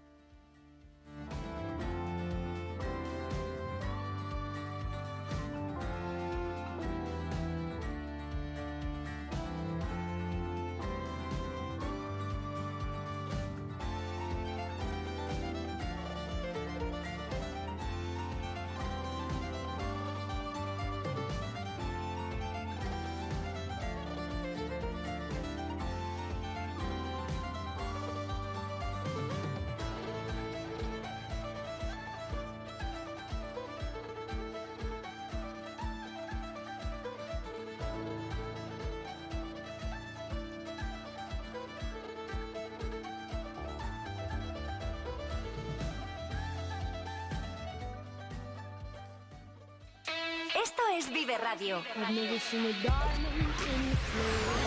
Siempre alegre, siempre positiva. ¿Y esto?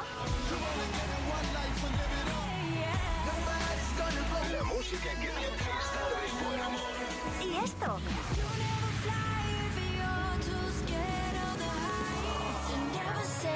¿Y esto? Siempre música positiva. Esto también es Vive Radio. Las canciones que te alegran el día. Siempre con un poco más de vida. Vive Radio. ¿Pensando en una nueva escapada? Tenemos un plan perfecto para ti. Ven a Ampudia, descubre la magia de su castillo, la belleza de su colegiata, el encanto de sus calles porticadas o los tesoros que esconden sus museos. Descansa en sus preciosos alojamientos y deleita tu paladar con la rica gastronomía de sus restaurantes. Escápate, ven a Ampudia, te sorprenderá. Atención agricultor, la red de concesionarios New Holland te trae una oportunidad única en Castilla y León. Del 20 al 26 de noviembre te invitamos a las jornadas de equipos usados de recolección en Grijota, un evento en el que podrás ver en nuestras instalaciones infinidad de máquinas totalmente certificadas y revisadas con todas las garantías. Recuerda, del 20 al 26 de noviembre, jornadas de equipos usados de recolección. Te esperamos en Agroferva, carretera de Carrión, kilómetro 6,3. Entre Vinos te invita a disfrutar de unas repletas de productos de calidad gracias a sus lotes especiales para empresas, clientes, familiares o amigos. Haz ya tu pedido por teléfono en el 979-714-089, en calle Curtidores 12 o a través de nuestra web vinoscongusto.es. El Black Friday en Palencia se llama Shopping Day. Descúbrelo en tu comercio de aquí. Ofertas, descuentos, promociones, regalos. Viernes 24 de noviembre, el Black Friday más especial se vive en Palencia ahora más que nunca. Más información en la web shoppingday.com. Patrocina Ayuntamiento de Palencia. Colabora Mesa de Comercio. Hornillos de Cerrato, un tesoro escondido en el corazón de Palencia. Descubre su encanto rural, su historia fascinante y su gente acogedora. Ven y vive la experiencia única de Hornillos de Cerrato. Vive Palencia con Irene Rodríguez.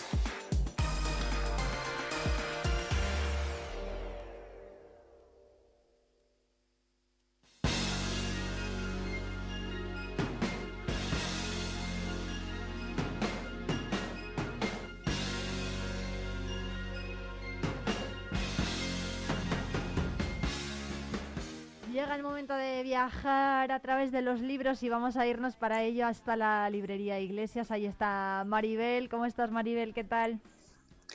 Eh, pues muy bien, muy contenta. Hoy os voy a hablar de un libro muy especial. ¿De qué libro? A ver, que nos lo estabas contando antes fuera de micrófonos. ¿Qué libro es el que os ha llegado y del que nos vas a hablar hoy?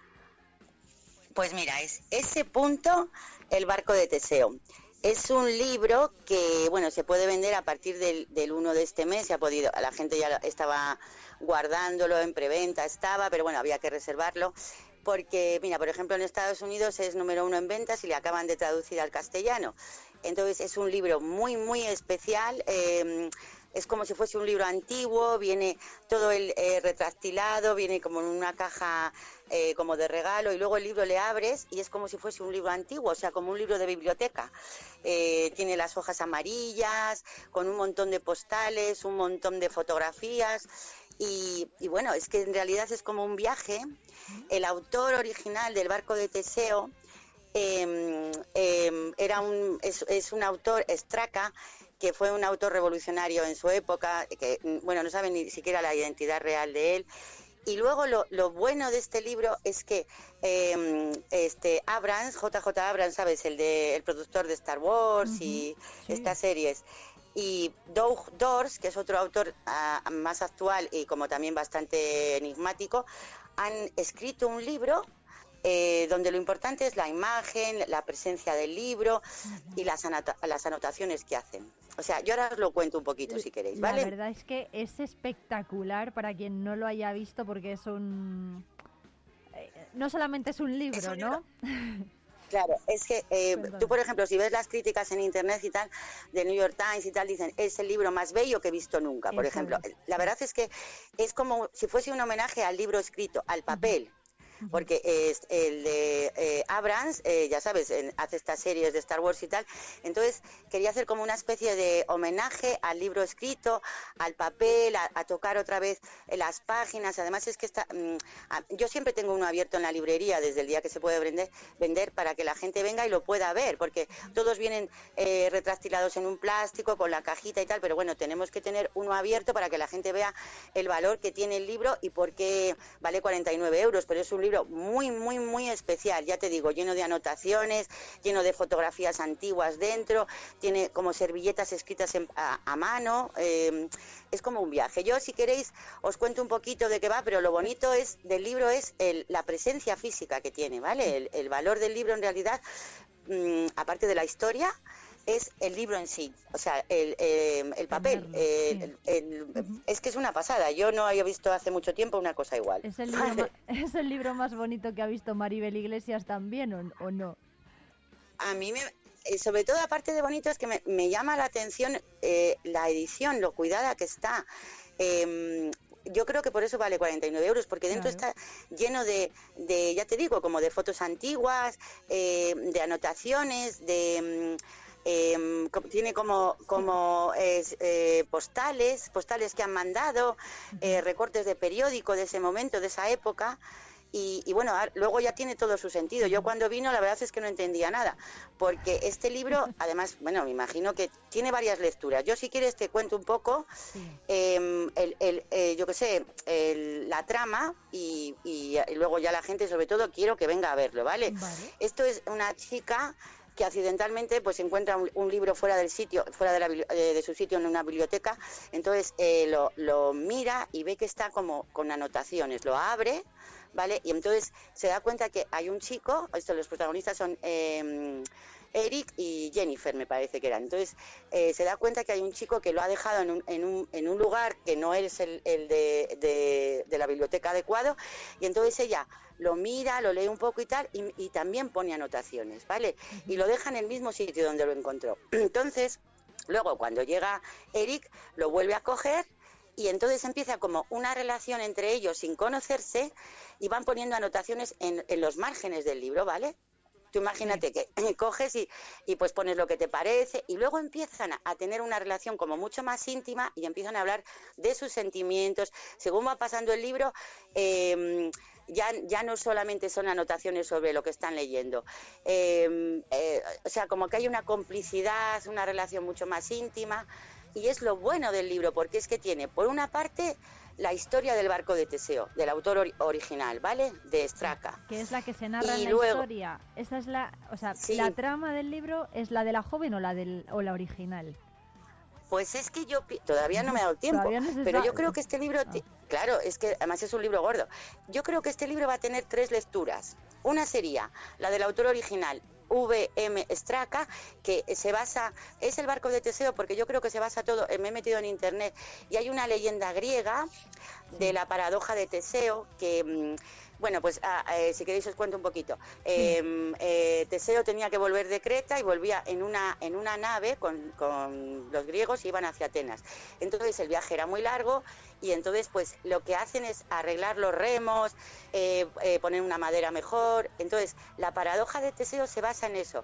Si, si un objeto le cambiamos mucho, le, le modificamos y tal, al final si sigue siendo ese objeto. Eso es la paradoja de Teseo. ¿Vale? Entonces yo creo que este libro originalmente es la historia del barco de Teseo de Straca, pero como luego Eric y Jennifer han estado haciendo anotaciones continuamente en, en el libro, al final es otra lectura. Claro. Sería la, la- la lectura original, luego si quieres puedes leer simplemente las anotaciones de ellos, que sería otra historia, y luego hay gente que le está leyendo y me dice que es eh, que lo que está haciendo es leyendo el barco de Teseo y las anotaciones de los lados, o sea, otra lectura diferente. Claro. Es una pasada, Irene, una pasada. Yo reconozco que es para gente que lee muchísimo, porque claro, si no te puedes hacer hasta jaleo. Pero para la gente que le gusten los libros, que le guste el papel, que es que tiene dentro unas postales como antiguas, bueno, es alucinante. Tiene una brújula, tiene muchísimos recortes de, de periódicos de ese momento. Es una pasada. Es como una obra Es de una arte, pasada. ¿no? Al final, pues no solamente está la historia, el libro en papel, también todos esos accesorios. Y oye, también, Claro. pues eso, da pie al- a, leer dos historias, ¿no? Entrelazadas, la de la joven y la... entender también Sí, la la de los original, dos la chicos de- y la del barco de Teseo en sí.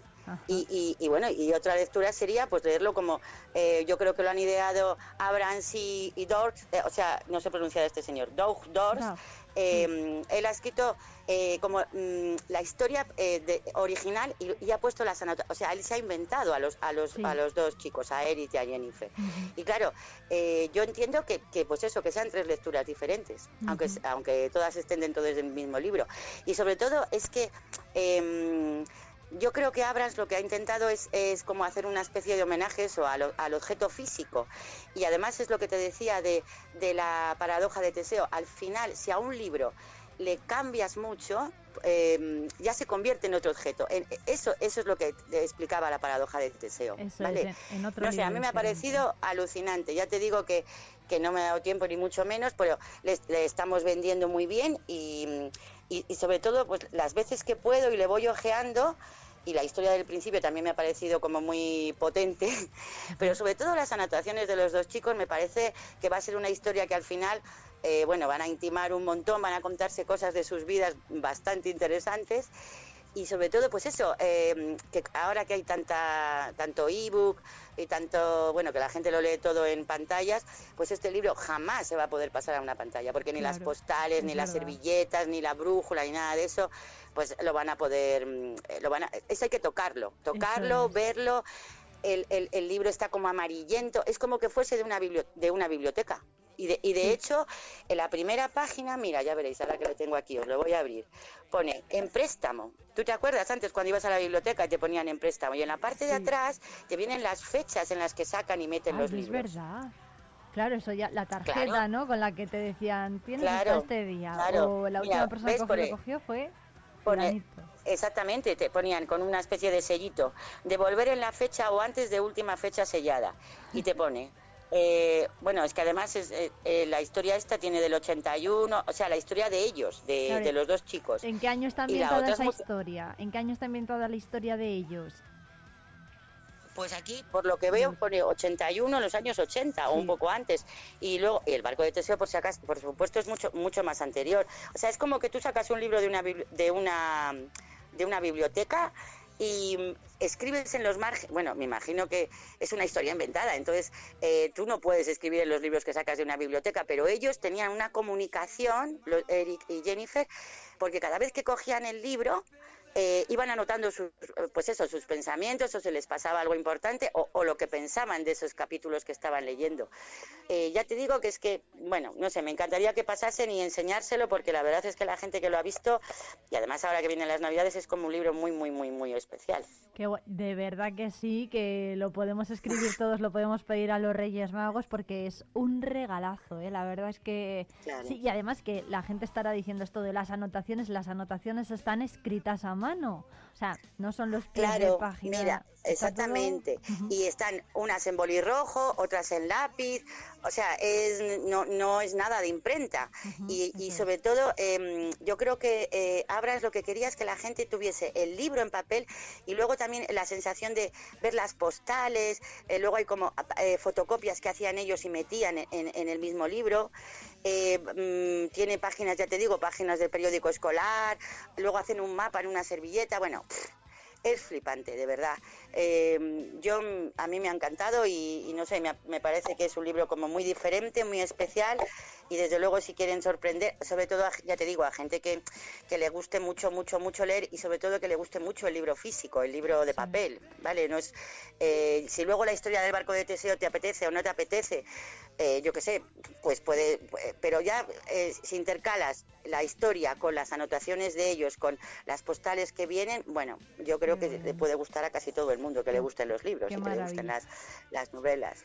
Además, yo creo que parece, ¿no? Uno de estos libros que tienes que guardar, vamos, generación Sí. tras generación, ¿no? Claro, exactamente, exactamente. Sí, sí, sí, sí. Es un libro eh, muy, bueno, pues eso está como en, en- encuadernado como los de antes, en tela, así como entelado. Y ya te digo, además abrirle pues se le ve amarillento, se le ve como, co- eh, pues eso, que las- los bordes se quedan así como más oscuros em, está pero lleno de anotaciones, o sea, lleno de anotaciones. En, en, toda en todas las hojas no tardas en leer la parte de dentro, tardas más en leer la parte de las anotaciones. Es una burrada. Mira, tienes aquí una, una postal de Brasil, luego una foto antigua de una chica que no- todavía no he llegado. Claro, tampoco, Eh, tampoco bueno, le podemos preguntar a Maribel por todos los accesorios, porque, por ejemplo, las cartas de Brasil o el mapa de, dibujado en la servilleta, por ejemplo, tampoco sabemos muy bien a qué parte de la historia se refiere. Entonces no podemos Claro, desvelar no, no, no, mucho, mucho de la trama. No, no, no, no, no, no. No, además lo bueno de esta historia es ver el libro, empezar y, y- y- sumergirte en un... Es que yo creo que va a ser un libro como muy original y, no sé, un libro muy diferente y además es que, ya te digo, la gente que se lo ha llevado y tal, ya me ha dicho, dices para gente que lee mucho, para gente que le gustan los libros, o sea, no será una historia tampoco muy fácil de leer. Mm, Mira, están viniendo muchísimos chicos jóvenes que son de estos que se meten en internet y tal, y esto ya estaba en Estados Unidos, por lo visto lleva bastante tiempo, y ya sabían que le iban a pasar al castellano, ya me lo estaban reservando. O sea, eh, es- este el, eh, Abrams tiene ya sin hacer, o sea, tiene una publicidad bestial. Y entonces ya la gente ya sabía muy bien a lo que venía. Lo que pasa que, claro, luego tú abres el libro y todavía es más sorprendente. Bueno, pues dicho queda Maribel Iglesias, muchísimas gracias por sacarnos hoy este libro de vuestras estanterías. Eso es, y oye, animamos desde luego a toda la gente a que le eche un vistazo y se lo lleve. O por lo menos, Claro. bueno, pues lo regale, que es un regalo también muy bonito. Así que, bueno, ese, el libro de Teseo. Muchísimas gracias, Maribel Iglesias. A vosotros, aquí os espero y os enseño el libro las veces que queráis. Perfecto. Uy, encantada, madre mía. Enseguida me tienes por, a mí, por allí a mí. Venga, muchas gracias. Un abrazo, Maribel.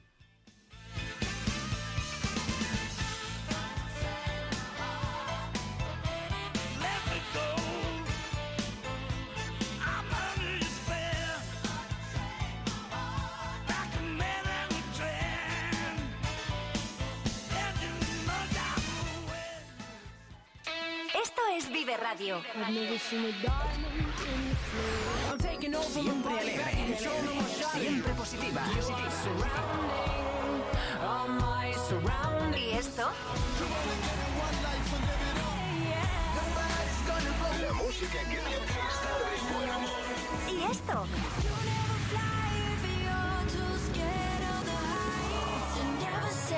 ¿Y esto?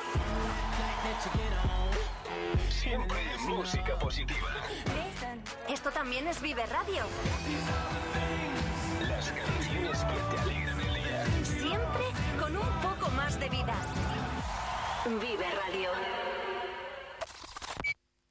Vive la magia del cine con Cines Ortega y Avenida. Busca tu peli favorita y disfruta a lo grande en nuestras salas totalmente renovadas. Recuerda que los mayores de 65 años los martes tienen entrada a 2 euros. Los miércoles, el día del espectador, podrás hacerlo por 4,50 euros y si quieres celebrar tu cumpleaños con nosotros, disfruta del pack película, palomitas y bebida por 8,95 por persona. La magia del cine te espera en Cines Ortega y Avenida. ¿Te lo vas a perder? El Black Friday en Palencia se llama Shopping Day. Descúbrelo en tu comercio de aquí. Ofertas, descuentos, promociones, regalos. Viernes 24 de noviembre, el Black Friday más especial se vive en Palencia ahora más que nunca. Más información en la web shoppingday.com. Patrocina Ayuntamiento de Palencia. Colabora Mesa de Comercio.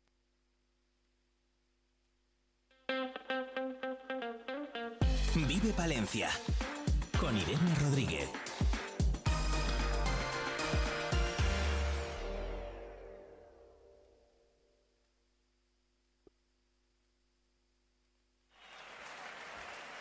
Vosotros sabéis perfectamente dónde está el rompeolas.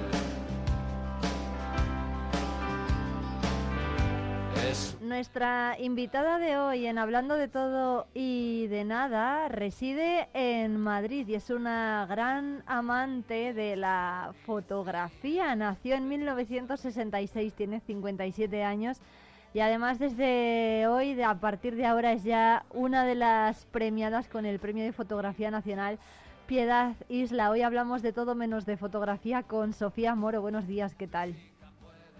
Hola, buenos días. Pues muy bien. Bueno, muchas gracias por atendernos. Le hemos puesto una canción de Loquillo y los Trogloditas porque nos ha dicho que es una gran amante de la música y de la música de la movida madrileña. Entonces yo no sé si hemos acertado con este tema. Sí, habéis acertado. Es verdad que, que, que lo escuché sobre todo en, pues en mi adolescencia, ¿no? Y, y, y me, bueno, me parecía muy emocionante todo lo que estaba pasando, toda esa especie de, de revolución, ¿no? Y es verdad que me enganchó mucho en ese momento, sí, sí, sí. Bueno, no podemos hablar mucho de fotografía porque esta sección nos lo impide, pero sí de cámaras. Entonces, Sofía, ¿se acuerda usted de la primera cámara que tuvo en las manos? Perfectamente, perfectamente. La primera cámara que tuve, que, no lo puedo olvidar, vamos, recuerdo el momento de ir a comprarla, recuerdo todo con mis padres. Era una Nikon FM2, de estas cámaras mecánicas donde no había ningún automatismo y que era una maravilla. Esa y eh, no comprada, pero sí vista por casa siempre, eh, la Rolleiflex de mi madre, una cámara de doble objetivo maravillosa que luego he usado yo durante mucho tiempo y, y que era originalmente de mi abuelo. ¿Siempre, ¿Siempre ha vivido en Madrid, eh, Sofía? Siempre he vivido en Madrid, siempre he tenido mi base en Madrid. Estudié tres años en Estados Unidos y luego he viajado mucho, pero mi base siempre ha sido Madrid, sí. ¿Y quiénes eh, son sus padres? No sé si han sido ellos los culpables de que los culpables de que hoy en día sea fotógrafa o, o no. Pues en parte, en parte porque eh, mi abuelo, que al que yo no conocí, mi abuelo materno, que era arquitecto, eh, era el fotógrafo del Colegio de Arquitectos, era un gran aficionado, casi diría un loco de la fotografía. Y mi madre, que era la mayor de, de ocho hermanos, eh, bueno, pues eh, se- cuando acabó el bachillerato se dedicó a hacer de ayudante de fotografía de mi abuelo hasta el punto que acabó montando ella su propio estudio de fotografía. Lo que pasa es que mis abuelos murieron muy jóvenes y mi madre vendió todo, se dedicó a cuidar a sus hermanos y cuando yo nací, que también soy la, la segunda de siete, siempre me hablaba de fotografía y siempre me decía, bueno, cuando sea mayor tu hermano pequeño te enseñaré a revelar, pero ahí van naciendo hermanos y nunca llegó el momento de, de montar el laboratorio en casa, ¿no? Pero, pero desde luego la, la espinita sí que me la metió, ¿no? Hablando de fotografía y viendo las fotos maravillosas que hacía ella con esa Rolleiflex también, ¿no? Qué bueno. Aparte de, mm, eh, bueno, es docente también. ¿Dónde da clase? Doy clase en, varias escuelas, así de manera más continuada en una escuela que hay en Madrid que se llama Tumeri Flash, que es una escuela muy de fotografía, yo creo, comercial, ¿no? muy enfocada a moda, publicidad, eh, donde hablo sobre todo de técnica y doy cursos más cortitos en otras escuelas, en una escuela que se llama Lens, también en Madrid, estupenda, en, en EFTI he dado también algún curso, en Valencia también, doy talleres, eh, bueno, este fin de semana estoy en Lanzarote dando ahí un taller en un festival maravilloso que se llama 2913 y, y bueno, y allí estaré también, ¿no? Qué bien. También están, eh, trabaja como docente para la Fundación Amigos del Museo del Prado. ¿Le gusta el arte? Bueno, por supuesto, ese es eh, el, el arte me, me, me- me apasiona y me fascina, ¿no? Y, en el Museo del Prado tuve la, la suerte de que me encargaron hablar, tiene, tiene unos cursos para amigos del museo sobre técnicas artísticas y entonces me encargaron cuatro conferencias sobre la técnica fotográfica y su evolución desde el principio de la fotografía hasta hoy. Y fue una experiencia maravillosa, la verdad, preparar esas conferencias y recorrer toda la historia de la fotografía según iban avanzando las- la técnica. Era una historia además de muy entretenida, muy divertida, incluso de contar, eh, apasionante, ¿no? Bueno, prefiere a... mm, Vamos a hablar de... Por cierto, que hace unos días eh, unos activistas han atacado el cristal que protege el cuadro de la Venus en el espejo de Velázquez, que está en la National Gallery de Londres. ¿A usted qué le parecen estos actos? Pues mira, he visto las imágenes y es doloroso Casi verlo. Lo que sí, pasa ¿eh? es que estamos en un mundo tan raro, ¿verdad? Tan extraño, tan eh, que, que, que, que no sé muy bien, o sea, me, me cuesta mucho juzgarlo de una manera eh, muy dura. Yo creo que no es la manera, ese cuadro está eh, protegido con un cristal y yo eh, doy por hecho que no ha sufrido daños eh, o por lo menos daños irreparables ese cuadro, ¿no? Y que es una acción más de más de más de, de propaganda que realmente que de destrozar ese cuadro, ¿no?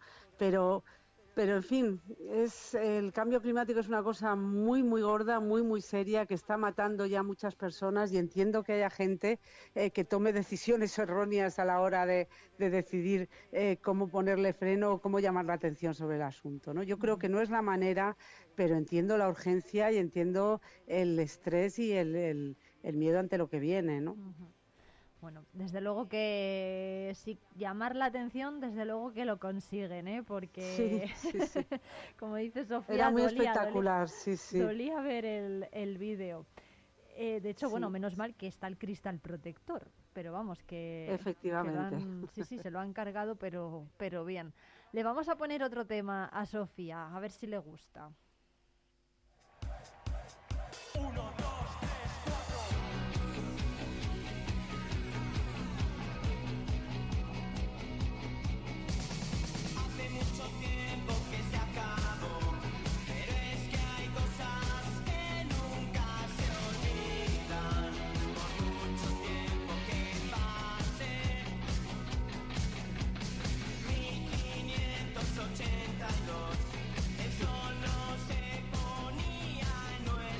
Estábamos hablando de historia y de, y de arte y, y la tenía, la tenía que el poner. imperio contraataca de los Nikis, geniales, ¿no? Geniales y siguen siendo geniales hoy, ¿no?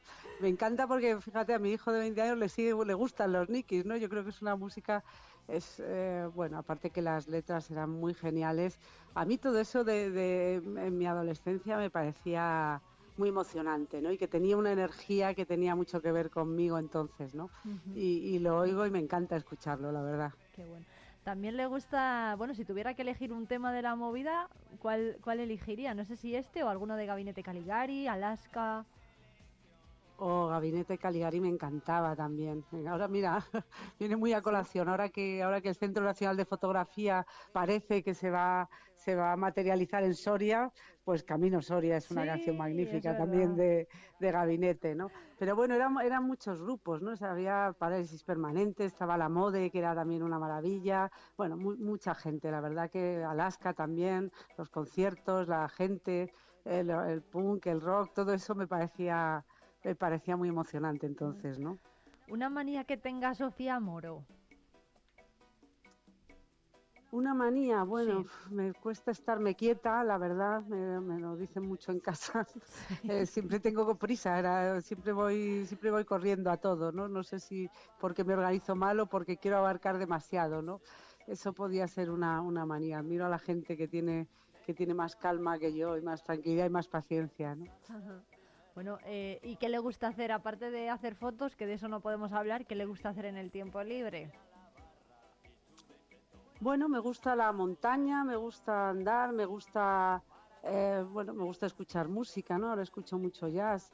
eh, me gusta el cine, me gusta leer, me gusta estar con amigos, es casi de lo que más me gusta, ¿no? De disfrutar de, de la compañía de los amigos, ¿no? Si tuviera que, por ejemplo, usted que vive en Madrid habitualmente, ¿a dónde nos llevaría si quedásemos con, con Sofía Moro por Madrid? Uf, fíjate, con lo poco que, que salgo yo ahora, pues, pues no lo sé. Déjame pensar dónde te llevaría hoy si vienes de Palencia y vienes a verme, pues seguramente a dar una vuelta por Lavapiés, ¿no? Por alguno de los bares de, de Lavapiés que se está muy a gusto y hay un ambiente eh, que a mí me que a mí me interesa y me gusta, ¿no? De mezcla de, de cosas, ¿no? Ajá. ¿Cuál es esa mezcla mm, de cosas em, de la que habla? ¿Cuál Bueno, es, lo que le, qué es lo mezcla, que le gusta de esa eh, mezcla? Bueno, pues me gusta, hay mezcla de culturas, vive gente de muchos sitios, vive gente de diferentes estratos sociales también, hay bares también de, eh, de distintos, eh, puedes comer comida de muchos lugares del mundo también, puedes, escuchar música también muy variada, depende de dónde vayas, pues acabar en un restaurante senegalés o en uno tailandés, ¿no? Y, y- y- y todo eso se mezcla con, con la gente en la calle también muy multicultural y muy y, de diferentes y, de, venida de diferentes sitios, ¿no? Y mezclado ya con el turismo que va invadiendo todo y que es un poco más cansino, pero que está llegando a todos lados, ¿no? Bueno, pues toda esa mezcla me parece me parece interesante, ¿no? Bueno, ¿cómo llega Sofía Moro a, a Palencia? ¿O a descubrir Palencia? Pues mira, por varias cosas. Por un lado tuve la suerte de, yo creo que era el año 2000, no recuerdo bien, noventa- sí, 2000, 2001, una cosa así, tuve la suerte de vivir durante dos meses en la ciudad de Palencia, porque estuve trabajando en un rodaje de la película Plenilunio del director Imanol Uribe, que se rodó, eh, yo creo que íntegramente, menos alguna cosa suelta ahí en la ciudad de Palencia. ¿no? Ellos querían una ciudad que tuviera un tamaño pequeño, que fuera manejable y que recordara la ciudad de la que hablaba Muñoz Molina en la novela Plenilunio. ¿no? Y eligieron la ciudad de Palencia y fue una gozada, ¿no? porque porque allí estuvimos esos dos meses y, te da tiempo a recorrer la ciudad, a andarla, a visitar, pues yo qué sé, recuerdo la iglesia de San Miguel o por supuesto la catedral, la calle Mayor, eh, bueno, a pasear mucho por la ciudad, ¿no? Y a vivirla un poco. Las tiendas de la calle Mayor eran maravillosas también recuerdo, ¿no? Eh, bueno, pues, pues ahí estuve esos dos meses. Luego he estado también por la montaña palentina, me gusta, me gusta andar, ¿no? En casa, eh, me acuerdo que la, la última vez que estuvimos hizo muy mal tiempo y en- tuvimos que, llevábamos unos bocadillos, tuvimos que comerlos a toda velocidad, eh, bajo la lluvia ahí en mitad del camino y, y ya en casa eso lo llamamos comer a la palentina, ¿no? Cuando hay que comer muy rápido, de trámite, así, porque pasa algo, decimos, hoy comemos a la palentina. Y, mm, y luego tengo también familia de, de política de Astudillo, entonces he recorrido también esa parte, la, recuerdo pues eso, la iglesia de Támara que me impresionó, Fromista también, bueno, pues todo ese románico palentino que es maravilloso también, ¿no? Hablaba antes de, mm, de la película Plenilunio, bueno, es de, el del año 2020, fíjate, si, si no ha llovido, ¿no?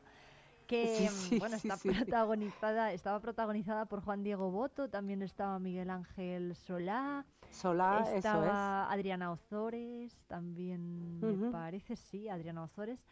¿Qué, les, ¿Qué le parecen estos actores? Bueno, fantásticos, fantásticos.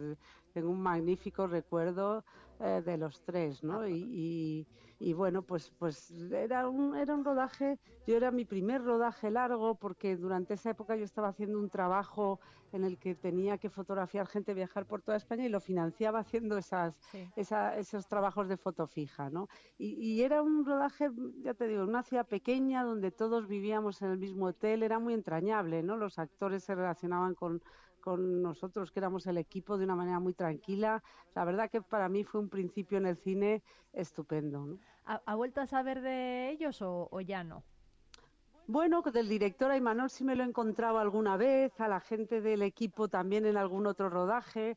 Eh, bueno, sí voy sabiendo de ellos, no mucho, la verdad, porque el cine es un trabajo tan, tan absorbente eh, que no puedes estar entrando y saliendo, son como una familia. Ellos tienen, la- o sea, tanto los técnicos como el equipo artístico, como, como los actores, tienen la vida dedicada al cine, ¿no? Y yo, mi intención era dedicarme a la fotografía y de vez en cuando hacer algún escarceo en, el, en la fotofija de cine y así ir ganando un dinero con el que financiar mis proyectos. Pero eso no es tan fácil. Ellos quieren alguien que realmente sea de la familia del cine, ¿no? Que dedique su vida ahí. Y entonces tampoco he hecho mucho más rodaje. De vez en cuando me encuentro alguno, me hace mucha ilusión, pero, pero ya no hago nada de foto fija. ¿Con qué, entonces, con qué se queda? ¿Con la del cine, por ejemplo, con qué se queda? Ah, pues una cosa que me maravilló es el trabajo en equipo, ¿no? Cómo es la, la suma de pequeños trabajos muy, muy técnicos, muy, muy bien hechos. Todo el mundo sabe muy bien lo que está haciendo para que todo funcione, ¿no? A lo mejor son 100 personas, ¿eh? cada uno con un papel importante, eh, diría casi fundamental en cada escena, ¿no?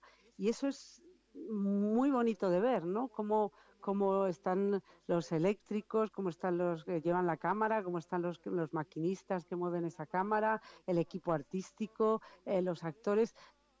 Todos ponen su parte pequeña para que el resultado sea magnífico, ¿no? Y eso eh, me parece una lección maravillosa. Y luego, por supuesto, la magia del cine, ¿no? De, de- convertir una historia en, en imágenes, eh, bueno, que es, una, que es una belleza verlo hacer. Bueno, ¿qué, ¿cuál es la última película que ha visto? Pues mira, acabo de ver la película de David Trueba de Saben Aquel, que es la Ah, historia sí. de, de Eugenio, del humorista. ¿Cómo, perdón? Que ya la ha visto, digo, qué rápida.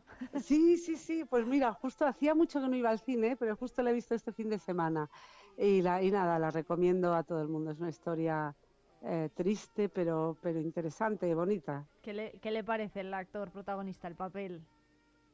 Estupendo, estupendo. Realmente eh, eh, es, eso es impresionante porque es que realmente, sobre todo la voz me impresionó mucho. Parece, habla exactamente igual que, que hablaba Eugenio, ¿no? Y, y- y yo creo que lo hace estupendamente. No puedo decir otra cosa, la verdad. Los Qué bueno. actores en general son estupendos.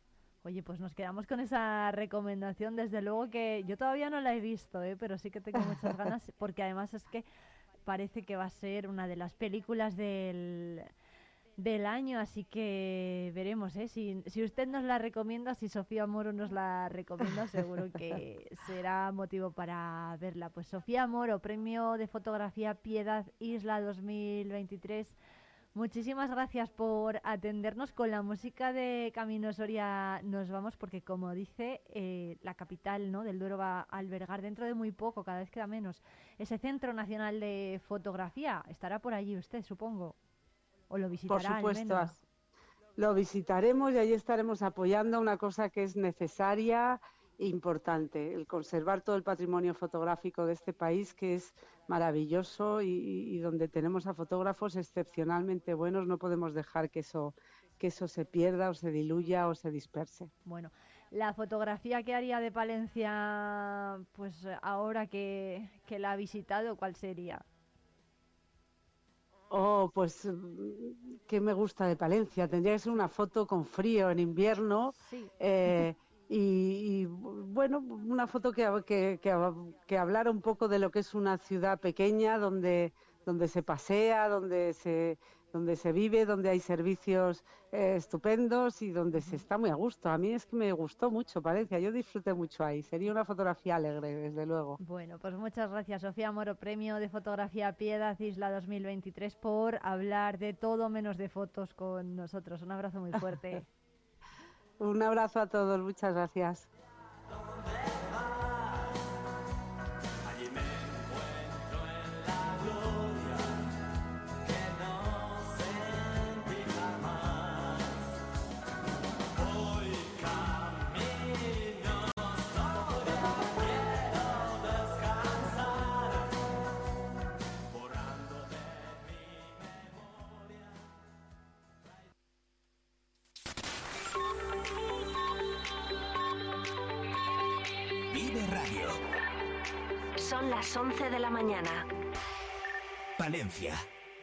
90.1.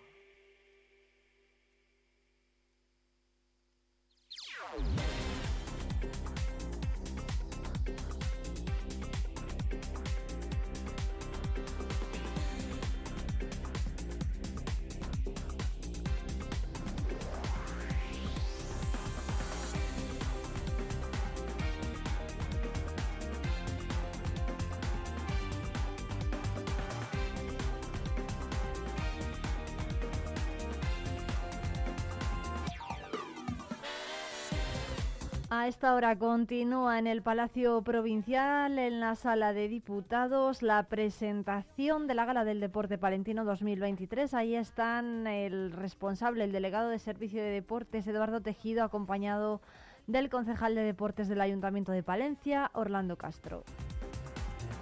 Y continúa también la octava Feria de Empleo y Emprendimiento de Palencia, es en el Centro Cultural Lecrac. Allí están el delegado de la Junta de Castilla y León, José Antonio, José Antonio Rubio, con la alcaldesa de la capital, Miriam Andrés, y con Ángeles Armisen, la presidenta de la Diputación de Palencia.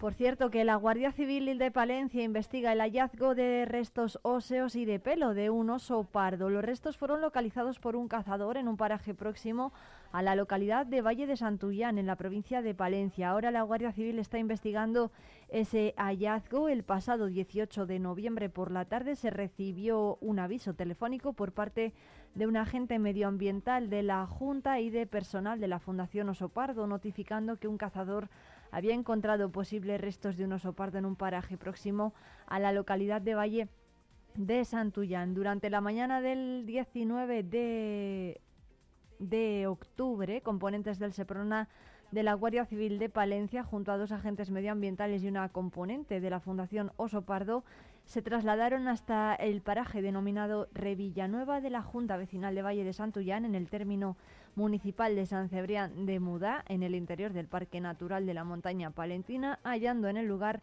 junto a un roquedo en una zona cerrada de bosque de robles, diferentes restos óseos, vértebras, costillas, clavícula, fémur y cráneo, así como gran cantidad de restos de pelo de un ejemplar de oso pardo en buen estado de conservación.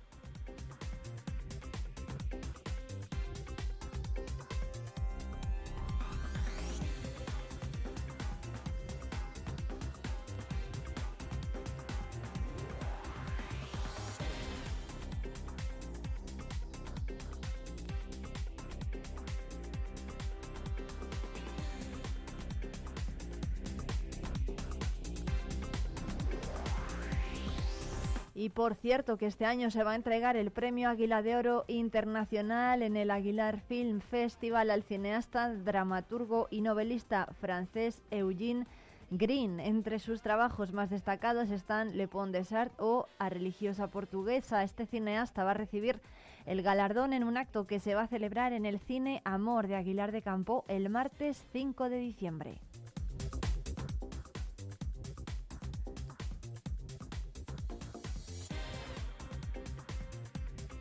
Son las 11 y 3 minutos, hasta las 12 vamos a seguir en directo en la 90.1 de la FM Palentina. Todavía tenemos que, que hablar de jardinería, de cómo cuidar nuestro jardín este otoño. Lo vamos a hacer con Juan del Centro de Jardinería Los Enebros y también va a estar por aquí Nacho Blanco, compañero de la 8 Palencia, para contarnos qué tal fue ayer. La gala de Mi Pueblo es el mejor de Diario Palentino. También tenemos que hablar de autónomos con Javier Sobrino y queda por conocer los éxitos que nos traen esta mañana de martes Jesús García Prieto.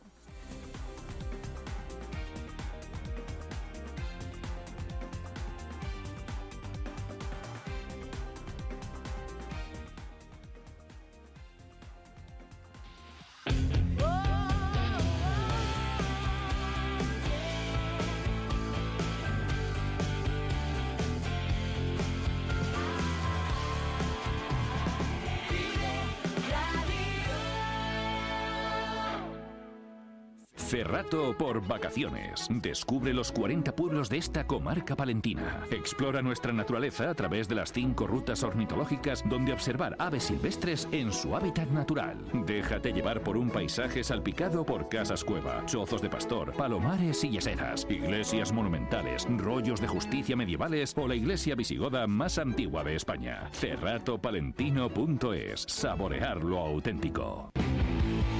Talleres Multimarca Iván te ofrece la tranquilidad de dejar tu vehículo en manos de profesionales. Si buscas un vehículo de ocasión revisado y certificado, visita nuestra exposición. Talleres Multimarca Iván, en calle Alfareros 8. Peletería Prieto te propone una temporada repleta de prendas muy especiales. Déjate seducir por el color, las combinaciones sofisticadas, el diseño, prendas cálidas, los abrigos más suaves o las creaciones a medida. Descubre exclusivos accesorios confeccionados de forma artesanal. Peletería Prieto, prendas versátiles para personalidades únicas. Nos encontrarás en calle Mayor 76. Vive Palencia. Con Irene Rodríguez.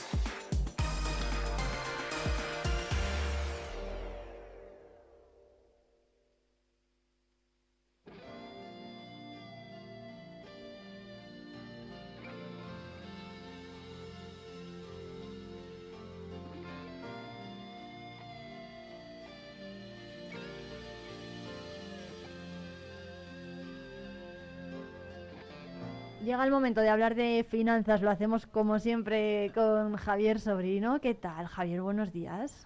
Buenos días, ¿qué tal Irene? Muy bien, pues aquí contento de, de repetir. Bueno, pues muchas gracias por acompañarnos hoy porque además vamos a hablar de, de un sector de la población ¿no? y de la economía española y palentina también, son los autónomos eh, que tantísimas dificultades han atravesado en los últimos años, ya no meses, ¿no? Años y surgen muchas dudas, sobre todo para los que no se han atrevido a dar el paso de emprender. Yo creo que podríamos empezar por ahí, ¿no? ¿Qué es lo que hace falta para ser autónomo y cómo podemos dar el, salto y recibir el empujón que a veces falta? Muchas veces eh, viene ese, bueno, esa falta de empujón buen- viene por, por las dificultades económicas, ¿no? Que pensamos que vamos a tener. Sí, pues las muy buenas. ¿Qué tal, Irene? Pues, eh, bueno, ser autónomo yo creo que es eh, algo maravilloso, ¿no? Porque lo que aprendes, yo como autónomo, eh, pues lo que aprendes eh, viendo crecer tu planta, creo que es difícil de comparar con cualquier otro tipo de actividad profesional. Eh, un autónomo, como yo digo, hace de todo, ¿no? Eh, sí que es verdad que hay mucha diferencia entre unos y otros, pero sobre lo que me preguntas de echar a andar, pues creo que lo primero que hay que tener es claro el porqué, es decir, qué voy a hacer, la actividad, eh, pero luego pues hay que tener también muchas cosas claras a nivel fiscal, a nivel financiero, ¿no? que es un poco lo que queremos tratar hoy. Pero sin duda que bueno, pues yo animo a todos los autónomos a que sigan siéndolo y a que, y que sobre todo pues sigan propagando esto para que mucha más gente quiera pues emprender una idea, ¿no? Eh, llevar a cabo un negocio. Si queremos emprender a nivel fiscal, ¿qué tenemos que saber? Bueno, más que esto, ya sabes que mi rama es la financiera, ¿no? Pero sí que muchas veces, pues, eh, hay muy buenos asesores eh, fiscales, sin duda, pero también hay, bueno, pues mucha gente que intenta abarcar en diferentes eh, áreas y aunque son temas relacionados en algunos casos, yo hay cosas que evidentemente tengo que saber de fiscalidad, como vimos el otro día, ¿no? Aplicadas a herramientas financieras, pero el que mucho abarca poco aprieta, ¿no? Y muchas veces se les asesora de algunas maneras fiscalmente a los autónomos de forma rápida y creo que hay cosas a, a tener en cuenta, como por ejemplo, pues preguntas muy habituales, ¿no? Que te, te gusta a, mí, a ti decirme a veces, ¿qué es lo que más te preguntan? Bueno, pues los autónomos preguntan mucho si me merece la pena subirme la base de cotización, si no me merece la pena, qué tengo que tener en cuenta, si tienen que preparar la jubilación o no, o especialmente por qué más si cabe, ¿no? Como yo intentamos tratar. Bueno, eh, si tienen que proteger sus ingresos, algo fundamental en un autónomo, para mí uno de los puntos fundamentales, pueden ser las más habituales. Bueno, pues te la devolvemos, Javier. Tienen que proteger los ingresos, los autónomos y cómo, cómo lo pueden hacer. Pues eh, fíjate que esto a mí me parece algo dentro de las muchas ramas que nosotros tocamos, algo muy preocupante. Eh, diría de las cosas más preocupantes. Y no me gusta a mí para nada ser alarmista, al contrario, sino poner soluciones, pero los autónomos son las personas que pagan absolutamente todo. Pagan a sus trabajadores si los tienen, sus naves, sus furgonetas, sus eh, herramientas, su material y no pagan lo más importante, que es a ellos mismos si en algún momento no pueden generar ingresos. Eh, creo que esto tiene para mucho tiempo, eh, da para mucho, pero es fundamental que la persona que pone en marcha todo proteja que si no puede estar mm, protegiendo eso, pues esté protegido, ¿no? ¿Qué pasa si un autónomo no puede generar ingresos? ¿Qué pasa si un autónomo no puede generar ingresos y, y cómo se puede, qué consecuencias puede tener esto y por qué no se ataja de alguna forma este problema? Hombre, pues la realidad estadísticamente es que los autónomos son, y permíteme la expresión, carne o víctimas de la venta directa o de la venta cruzada de las entidades, de las personas que más, ¿no? Eh, muchas veces creen que tienen protegido todo y no es así.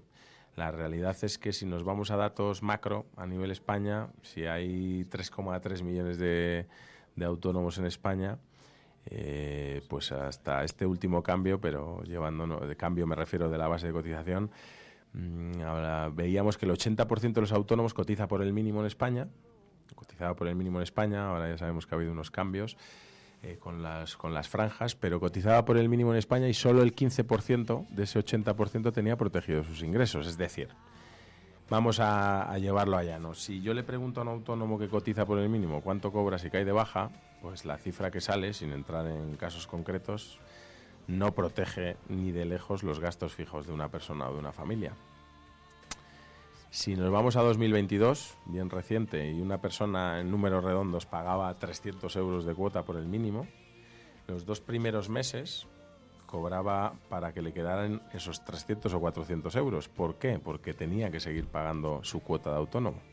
Es decir, si cobro 600 y pico y tengo que seguir pagando los 300 de cuota, pues me quedan 300 y pico euros para mis gastos. Entonces, proteger los ingresos de un autónomo se antoja crucial porque a nadie que yo conozca le da con 300 euros para proteger pues, estudios, eh, hipoteca, alimentación, etcétera. ¿Cómo se, puede prote- ¿Cómo se puede proteger? ¿Qué herramientas tiene el autónomo para proteger esos ingresos? Pues el mal llamado seguro de baja laboral, que no es un seguro de, para enriquecerse, sino es un seguro técnicamente llamado ILT, incapacidad laboral temporal, es un seguro que protege los ingresos del autónomo en base a sus propios eh, a su propio salario, ¿no? a su propia eh, vía de ingresos. Entonces, si nosotros tenemos en cuenta, yo siempre digo, imaginaros que la seguridad social, en vez de cobrarte 300 euros, como cobraba en, dos, en 2022 al, que cotizaba por el mínimo, eh, y proteger 300 euros si caes de baja, te cobrarán en vez de 300, 350. Te hago la pregunta como que fueras autónoma, Irene. Un autónomo que cotiza por el mínimo en España el año pasado paga 300 euros y cobra 300 euros si cae de baja. Eso dice la Seguridad Social. Si yo te dijera, en vez de pagar 300 euros y proteger 300 euros si caes de baja, vas a pagar 350, pero en vez de 300 euros si caes de baja vas a percibir 1.200 euros. ¿Cuántos autónomos crees que pagarían esos 50 euros de más a la Seguridad Social?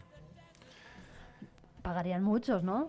Si no todos, ¿no? Igual algún caso muy extremo en una situación pues muy justa, a lo mejor no, pero el 95%, pues esto y menos es lo que cuesta un, seguro de baja laboral, eh, comúnmente llamado, para proteger de media 1.200 euros al mes a una persona entre 30 y 50 años con una profesión que no sea de excesivo riesgo. Claro, pero ¿cuántas, ¿cuántos autónomos se pueden permitir eso, ¿no? Ese seguro de, de baja laboral. Pues es que yo creo que más que permitírselo es cuántos autónomos pueden permitirse cobrar 300 euros si caen de baja. Creo que realmente iríamos ahí, porque no estamos hablando de, de eso que se oye tanto, ¿no? Que los autónomos somos eh, indestructibles y nunca caemos de baja. Vamos más allá, vamos a bajas más largas. Podemos poner el caso de autónomos que viven de, de, pues por ejemplo, un taxista que se lesiona la rodilla cinco meses o un fisioterapeuta o una fisioterapeuta que se lesiona una muñeca Claro. viven de sus manos, viven de sus pies, eh, si ellos no están, no facturan, pueden utilizar esa baja laboral, ese seguro de ILT para proteger lo que necesitan proteger, que son lo que ellos tienen como gastos fijos, independientemente de que en un momento determinado no puedan generar ingresos. Y si vamos a otra situación, aunque tengan colchón, podrían proteger o con ese seguro de baja que cobrarían, podrían pagar a alguien que mantenga su negocio facturando. Si yo soy taxista, como hemos puesto el caso, y tengo la rodilla pues de baja para cinco meses, puedo utilizar lo que cobro con ese seguro para que alguien tenga mi taxi facturando. Claro, claro, y no perder más eh, fondos no económicos. Justo. ¿Cuál es, eh, merece la pena mover la base de cotización, subirla? Pues bajo mi punto de vista y lamentablemente muchos gestores, eh, no todos ni mucho menos, pero muchos gestores recomiendan esto de forma rápida. Eh, la realidad cuando lo llevas también al mundo financiero, que es mi campo, eh, es que ninguna ley te asegura la proporcionalidad de tu esfuerzo subiendo esa base de cotización el día de mañana en tu jubilación. Es decir, si yo hoy pago 300 y mañana eh, decido pagar 600 porque me recomiendan que me suba mi base de cotización y me quedan 15 años para jubilarme, pues ninguna ley me garantiza que voy a cobrar esos 300 euros que estoy poniendo más al mes en mi jubilación. Y en cambio sí que es bueno, yo creo, enseñarle a un autónomo lo que pueden hacer esos 300 euros que quería emplear ahí trabajando para él, en una herramienta financiera adaptada a él y para proteger sobre todo la necesidad o el objetivo de la jubilación, por ejemplo. ¿Cómo puede un autónomo, al hilo de lo que estás comentando, cómo puede un autónomo reinvertir sus beneficios para eh, poder emplearlos en un futuro, por ejemplo? Pues eh, como comentamos en la sesión anterior, ahí habría que ver un poco si le merece la pena combinar eh, ser un poco más atractivo fiscalmente con un plan de pensiones y la de desgrabación en un plan de ahorro. Generalmente creo que un plan de ahorro puede ser una buena opción. Es verdad que hay que adaptarlo, porque no es lo mismo un autónomo de 30 años que un autónomo de 60. Es verdad también que la pregunta que me haces de subir la base de cotización, eh, los que lo han hecho hace dos años y se han jubilado este año, por ejemplo, pues algo han notado. Pero si nos fijamos en todas las reformas, vemos que van a pues a empeorar un poco todo esto, ¿no? Eh, y en cambio, pues trabajar tú tu dinero para ti y no depender de los cambios en no que haya legislativos o, fiscales o etcétera, pues creo que es importante por lo menos valorarlo, ¿no? Y en el caso de un autónomo, si cabe más todavía que en una persona física normal. Eh, Javier, ¿has por recibido dudas de autónomos que a lo mejor hayan dicho, oye, es que no puedo sostener mi, mi negocio? ¿Qué opciones se les da a estos autónomos? Pues eh, Antes de, por ejemplo, de que cierren ¿no? sus puertas. Buena pregunta. A ver, la realidad es que tenemos eh, bastante demanda de autónomos a muchos niveles y también he de decir que también a niveles pues positivos, ¿no? Es decir, oye, veo que mi negocio eh, o va bien, eh, gracias a Dios, o incluso veo que por fin va yendo hacia donde el autónomo quiere, ¿qué puedo hacer, no? ¿Cómo puedo organizarme mejor para que si viene otra época como las que por desgracia pues vivimos algunas veces, pues estar más protegido, ¿no? En definitiva, tanto para unos como para otros, como para los que me planteas tú con más eh, problemática actualmente, pues eh, ver las mejores condiciones posibles a muchos niveles, no solo trabajar con nuestra entidad porque ya nos tiene de una manera que no digo, no me, no me meto con ninguna, eh, Dios me libre, pero que muchas veces el autónomo por falta de tiempo, por eh, un poco la vinculación que tiene la- con la entidad, por financiación, etcétera, deja de valorar muchas opciones que quizá pues le podrían dar una entrada de aire eh, a la situación que tengan, ¿no? Es siempre bueno valorar de forma lo más objetiva posible un poco el mercado financiero según la situación de la persona. ¿Hay desconocimiento por parte de los autónomos de este tipo de ayudas, a lo mejor, o de opciones? Pues respecto a la protección de ingresos eh, hay bastante desconocimiento, porque el dato a nivel muy genérico, el dato lo dice todo, ¿no? Si decimos que eh, de 3,3 millones de personas autónomas en España, el 80% cotiza por el mínimo, y de ese 80% que cotiza por el mínimo, solo el 15% tiene eh, un seguro de protección de ingresos, estamos hablando de que hay un montón de personas que si caen de baja no tienen cubiertos sus gastos fijos. Por lo tanto, sí, hay mucho desconocimiento a ese nivel. Yo más que ir a cómo no trabajar a nivel financiero, que es muy importante, cómo no trabajar a nivel de plan de negocio, que evidentemente es muy importante, creo que cualquier persona con actividad emprendida debe proteger lo más importante de la actividad, que es la persona que la pone en marcha. O sea, eso es fundamental. Bueno, pues Javier Sobrino, muchas gracias, asesor financiero en OVB, ¿eh? todo hay que decirlo, que nos vemos por aquí muy pronto. Muy bien, pues muchas gracias y encantado una vez más. Irene, que tengas un buen día. Bueno, igualmente, y por cierto, que hay que recordar a los oyentes ¿eh? que si tienen alguna duda se la pueden hacer llegar a Javier en el 669 22 78 75. Las podemos ir además respondiendo aquí en el programa. Así que oyentes de Vive Radio, si tienen preguntas o dudas que le quieran preguntar a Javier, pues lo pueden hacer en el 669 22 78 75 o en palencia arroba viveradio.es. Javier, muchas gracias. Muchísimas gracias.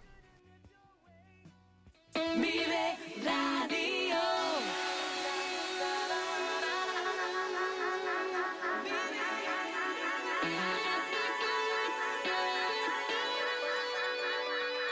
Vive Volver a estrenar un abrigo de piel totalmente transformado con un nuevo diseño de tendencia es posible con Peletería Prieto. Las manos expertas de nuestro peletero darán vida al abrigo que tienes en el armario. Dale una oportunidad al chaquetón de tu madre o el abrigo que con tanto cariño te dio tu tía. También es posible darle una segunda vida como complemento del hogar. Disfruta del confort de una manta o el encanto de unos cojines. Pide tu presupuesto. Peletería Prieto, en calle Mayor 76. El Black Friday en Palencia se llama Shopping Day. Descúbrelo en tu comercio de aquí. Ofertas, descuentos, promociones, regalos Viernes 24 de noviembre, el Black Friday más especial se vive en Palencia ahora más que nunca. Más información en la web shoppingday.com. Patrocina Ayuntamiento de Palencia. Colabora Mesa de Comercio. Asaja Palencia. Más de cuatro décadas apoyando a los agricultores y los ganaderos de nuestra provincia. A tu servicio en nuestras oficinas y en asajapalencia.com. Vive Palencia con Irene Rodríguez.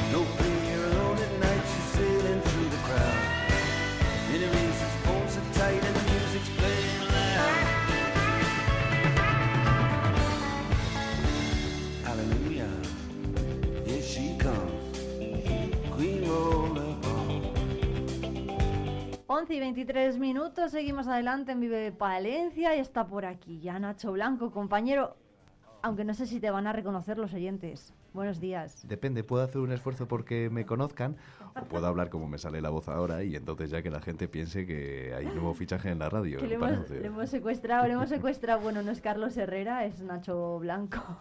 Soy, soy Nacho Blanco, aunque no parezca poseído por el espíritu del COVID, probablemente no está muy claro.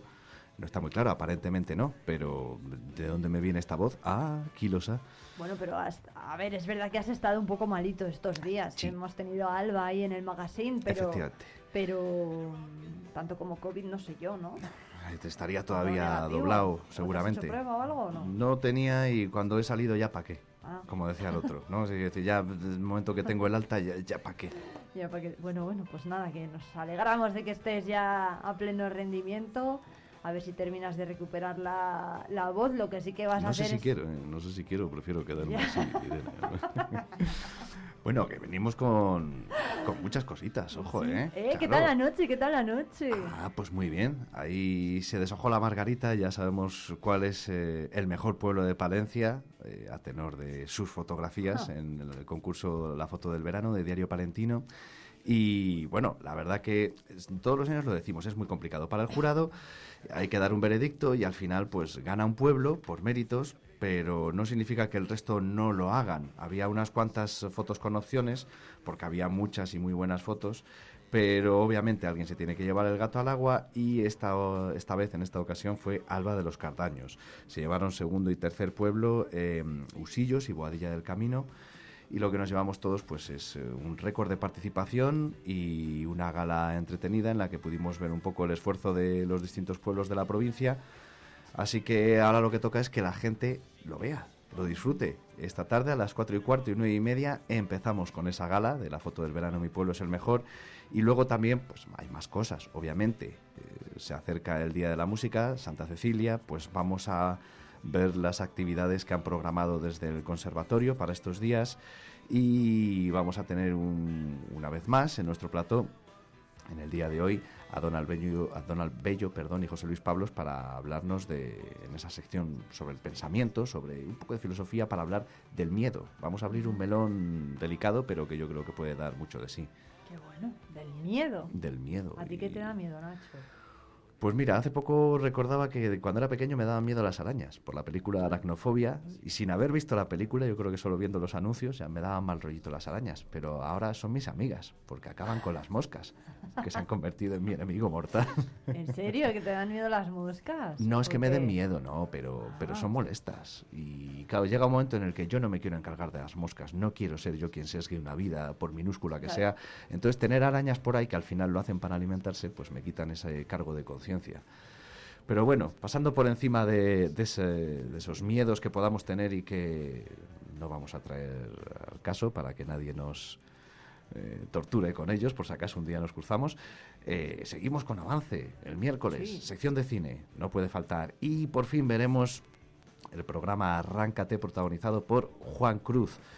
eh, responsable junto con otra gente de Palencia Sonora, del Universo Sonoro y de otros ciclos culturales también que hay en la ciudad. Teníamos ganas, pues por fin llega, y hablando de ciclos culturales, Día Pasión, el Festival de Guitarra, que llega, pues bien, Carlos, eh, Carles Pons, más que Carlos, Carles Pons, su organizador, nos va a visitar para adelantarnos los grupos que van a estar presentes y, y por si no tuviésemos música suficiente, que nunca es suficiente, vamos a estar con Aris eh, Abad hablando de, en esa sección, quien dijo música, de, de otros grupos, de otras formaciones y de otras propuestas siempre originales. Hmm, Bueno, bueno, pues nada, nos lo apuntamos todo. Oye, por cierto, ¿sabes que siguen los domingos en Cantantes, no? Que aquí ha venido Samuel muchas veces a...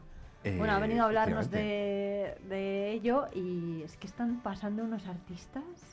Lo mejor de cada casa, como se suele Sí, decir. sí, y lo que queda. A ver, lo bueno es que es un, un escaparate para cualquiera, entre comillas, que quiera. Y lo bueno que, que trae esto es variedad y mucha gente que no tendríamos otra forma de, de verles y descubrirles. Y mira, pues Eso en este es, caso... Eso es. Bueno, oye, podrías llevar a alguien, ¿no? De los domingos en Cantantes a- al magazine. Sí, Se sí, me ha- ocurre. han venido, eh, alguna vez Sí, han, ¿no? han venido. Lo que pasa es que, por ejemplo, de hecho, Dabuti, Sí, es ese, ese dúo eh, cómico-musical, nació en, en Domingos en Cantantes y, y un cazatalentos les vio y, y me los ofreció. Madre mía. Bueno, Sí, no no, muy atinado, no, ¿No muy atinado el cazatalentos, pero, pero bueno, pues ya es, es lo que se me puso por delante y dije, bueno, ay, Pobre Edgar, pobre Edgar. ¿Cómo la torturó el otro día a Alba, que lo estuve viendo en el magazine? Madre mía, pobrecilla. Yo vi que se acordaba mucho de mí y no sé, no sé si decir que bien, precisamente. ya Bueno. le cogeré por banda la Bueno, próxima bueno, visita. pues, pues nada, que se lo apunten los oyentes a las 4 y cuarto 8 Magazine Palencia hoy y mañana. Hoy con la gala además de Mi Pueblo es el Mejor. Mañana cine y mucho más. Y el jueves todavía nos queda alguna cosilla. Hablaremos del cuentacuentos de la biblioteca, la sección del campo que no puede faltar, en fin, que va a haber más cosas. Eh, pero es que nos quedamos sin tiempo, ¿verdad? sí, bueno, no, eh, el, el tiempo en la radio es así. Ya saben los oyentes que tienen una cita de todas formas si quieren saber más con Nacho Blanco y 8 Magazine Palencia. es. Que no se lo cuenten, que vengan y lo vean. Eso es. Bueno, pues a las 4 y cuarto, Nacho, nos vemos en la pantalla de la 8. Venga, te lo compro, Irene. Muchas gracias. Pues, gra- gracias a ti por venir. all. You know, she used to have to wait around. She used to be the lonely But now that she can skate around town, she's the only,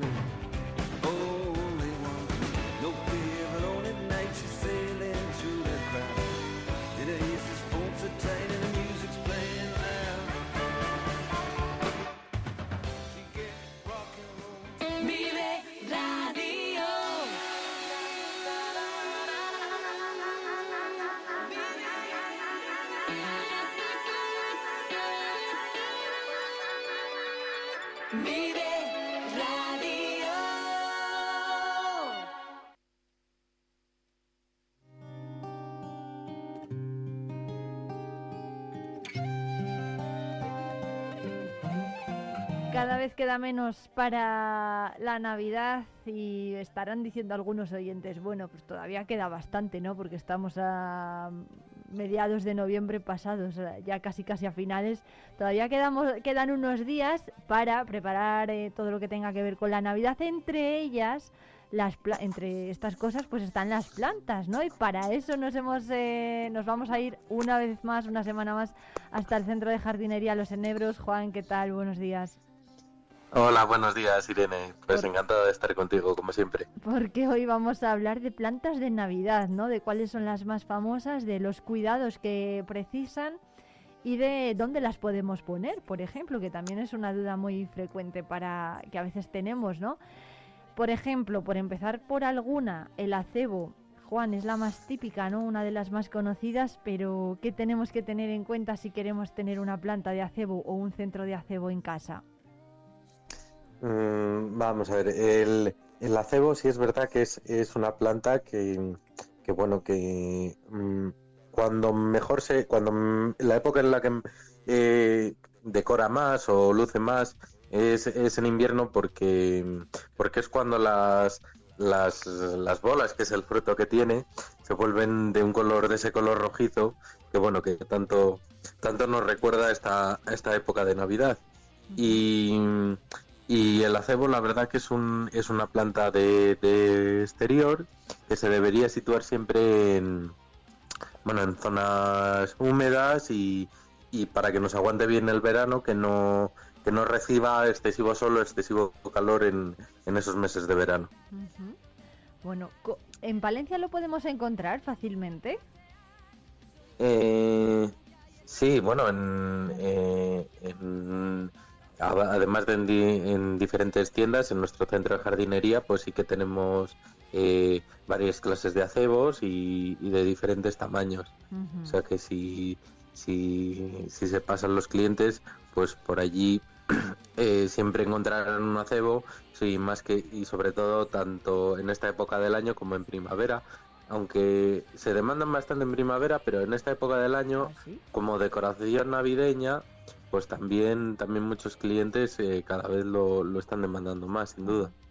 Bueno, ¿qué cuidados tenemos que tener en cuenta si tenemos una Pues- planta de acebo? Pues un poco lo que lo que os he dicho, de, mm, eh, es importante la colocación, colocarlo en un lugar que tiene que ser en el exterior, no podemos meter un acebo en casa, porque en principio es una planta de exterior, y, y colocarlo en un sitio que no, que no le dé mucho el sol, eso es importante, y que esté bien regado.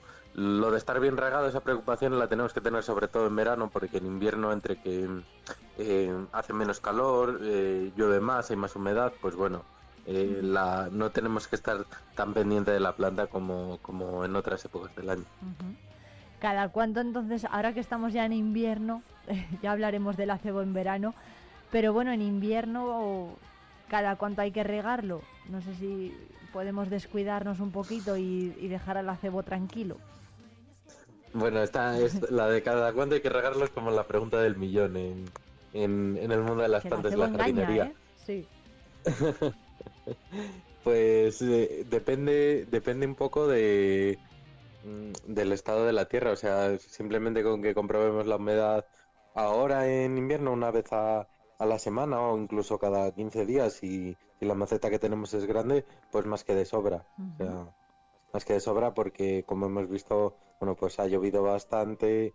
mm, eh, estos días además que ha llovido no hace falta casi ni comprobarlo, casi, casi lo que hay que eh, comprobar es que no se nos esté encharcando la planta y el, bueno, el, el tiesto donde, donde la tengamos o si la tenemos en el terreno, que si la falta humedad porque, porque tenemos unos días como muy, muy lluviosos y tampoco, tampoco hace falta estar tan encima. Bueno, hay otra, esto en cuanto al acebo. Si tenemos una flor de Pascua, por ejemplo, ¿qué tenemos que tener en cuenta? ¿Dónde la podemos colocar? Mm, Vamos a ver, la, la flor de Pascua es ya un- una planta más, más delicada. ¿Por qué? Porque ya para empezar eh, nos condiciona el sitio donde la tenemos que poner, porque si ponemos una flor de Pascua en el exterior, si baja mucho la temperatura por debajo de unos 5 grados, una cosa así, pues ya seguramente la planta se resienta. Entonces la deberíamos colocar, eh, bueno, y como sabemos aquí, bajamos de los 5 grados y de largo en. Palencia. O sea que entonces ya nos vemos obligados a, a situarla en una zona del interior de la casa. ¿Y, dónde sería lo ideal? Pues eh, lejos de radiadores o, o fuentes de calor. Y, y si la ponemos al lado de la ventana tenemos que tener, bueno, pues un poco cuidado con las las corrientes y demás, ¿vale? Y otra, otro aspecto importante es el del riego. Es decir, mm, la, la poinsettia o la flor de Pascua es, es una planta que lleva muy mal el encharcamiento. Es decir, cuando la reguemos, lo tenemos que hacer con, con cierto cuidado. Es, es decir, echar. pode- podemos tenerla en un plato y lo típico que riegas el plato, pero regarla poquito. Mejor eh, en, en esta planta, ¿eh? En todas, este, esto que voy a decir, vale, pero con la poinsettia es, hay que tener un poco más de cuidado porque es todavía más delicada que otras plantas. Lo que hay que hacer es regarlo un poquitín, ¿vale? Eh, si llenamos el plato, si tiene plato, pues llenarlo muy poquito y si la llenamos eh, echando agua en el, directamente en el sustrato, pues también con mucho cuidado porque enseguida que la que está en unas condiciones que la hemos encharcado un poco de más o regado un poco algo de más, pues se nos puede estropear y de esta manera eh, alargamos la vida de la planta. Que bueno, esto, eh, lo de dejar el agua, por ejemplo, en el plato, ¿vale con todos los días? ¿O ¿Hay que hacerlo todos los días, una vez cada dos? No, bueno, esto igual. pues es simplemente mm, en vez de llenar el plato hasta arriba, mm, toda la capacidad que da, que a veces lo hacemos y con sentido, porque decimos, bueno, así mm, regamos lo no la meno- las menores cantidades de cantidad de veces posible y nos da menos trabajo. Pero Sí. con esta planta, si la deja, si, si está así en contacto con el agua, en la raíz mucho tiempo, pues lo que puede pasar es que la planta se resiente y lo que hay que hacer, pues em, si llenamos el plato hasta arriba, pues llenarlo hasta la mitad de la capacidad que tiene, por ejemplo. Y si la regamos del, directamente al sustrato, pues, pues hacerlo muy poquitín. Si, mm, yo qué sé, eh, vienen en maceta ya pequeña, pues con echar medio vaso de agua más que de sobra. ¿Dónde la podemos poner entonces? ¿Dentro de casa? ¿A la luz? ¿Que no le dé, más, que no le dé Sí. demasiado la luz? ¿O dónde? Sí, mira, tiene, tiene que ser una zona, si es verdad que, fíjate, yo se me ha olvidado comentarlo, tiene que ser una zona luminosa de la casa. Es decir, eh, puede ser, por ejemplo, el salón, una zona que le entre bastante luz, sin estar al lado de, pues lo que te he dicho, al lado de la ventana por las corrientes de aire, no, tampoco es demasiado bueno. Pero bueno, si tenemos un poco de cuidado, tampoco pasaría nada. Y, y lo que es importante sobre todo es no ponerla cerca del radiador o de fuentes de calor porque entonces nos podrían estropear fácilmente la planta. Bueno, Juan, hay más flores de, bueno, más plantas, ¿no? De Navidad. Parece que siempre estamos hablando de el acebo o de las flores de Pascua, pero no podemos olvidarnos tampoco de los abetos. ¿Qué tenemos Claro, que tener? sí, es verdad. Tú ya has puesto Sí, el tuyo, el- por cierto, ya el- tienes el tuyo elegido. Eh, sí, bueno, eh, yo si, si te digo la verdad no tengo no tengo dónde poner Ah, ¿no? poner un abeto, pero eh, la verdad que es ha sido el árbol típico de, la, de Navidad, aunque ha ido la verdad que ha ido subiendo un poco un poco a menos los los últimos años, porque sí es verdad que lo que tenemos que tener un poco en cuenta con el abeto, vale, que esto a, veces la gente no lo sabe, es que el abeto, si lo tenemos dentro de casa, sufre mucho, es una planta que sufre mucho. Y cuesta mucho, por así decirlo, darle una vida útil más allá de la Navidad cuando le metemos en casa con la calefacción, etcétera. Eh, entonces, ¿qué un poco podemos hacer para darle una vida útil?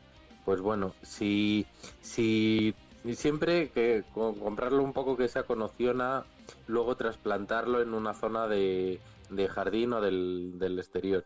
Y si lo metemos en casa para decorar en Navidad, pues tener un cuidado similar al que he dicho con el tema de los radiadores con la poinsettia, es decir, ponerle en zonas que no le dé mucho calor, porque al final es un es una planta que donde donde se da es en climas mm, fríos eh, con alta concentración de humedad entonces aquí como cuando lo metemos de repente en casa con la calefacción como que le sacamos un poco de su hábitat natural y claro, claro es de una manera tan contrastada que la, planta sufre mucho ¿Qué más se puede hacer? Además de tener en cuenta, si le tenemos dentro de casa un abeto, pues eh, echarle con un, con un spray, por ejemplo, eh, un poco de agua, ¿vale? Las hojas, eh, humedecer las, la, toda, todo lo que es el abeto, ¿vale?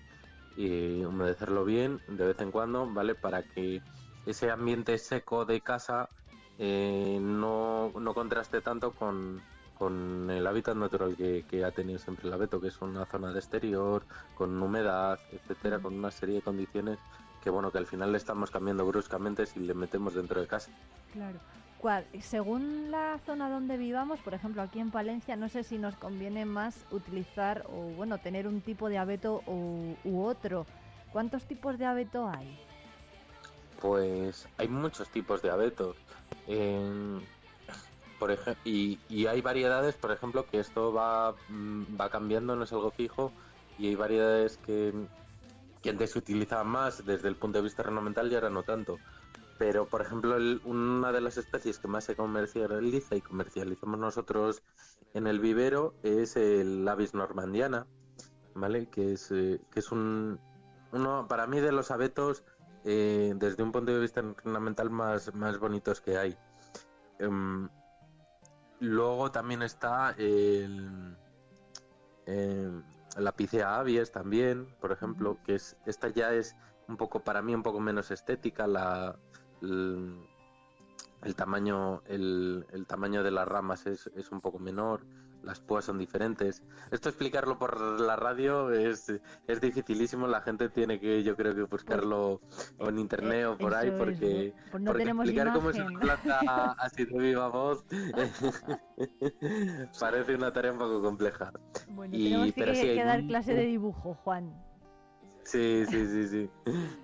Hay, hay muchísimas variedades. Mm, Ya digo que esas, esas son las más, las más comunes. Y mm, se llama lo de normandiana viene porque es de, de, de la zona del Cáucaso. Ah, que como ya, que como ya he dicho, es- es- son zonas eh, pues eso, con, con un clima eh, totalmente diferente al que nosotros le, el- le podemos dar a la planta cuando lo metemos en el interior. Pues lo que he comentado, zonas frías, con alto grado de, de humedad ambiente.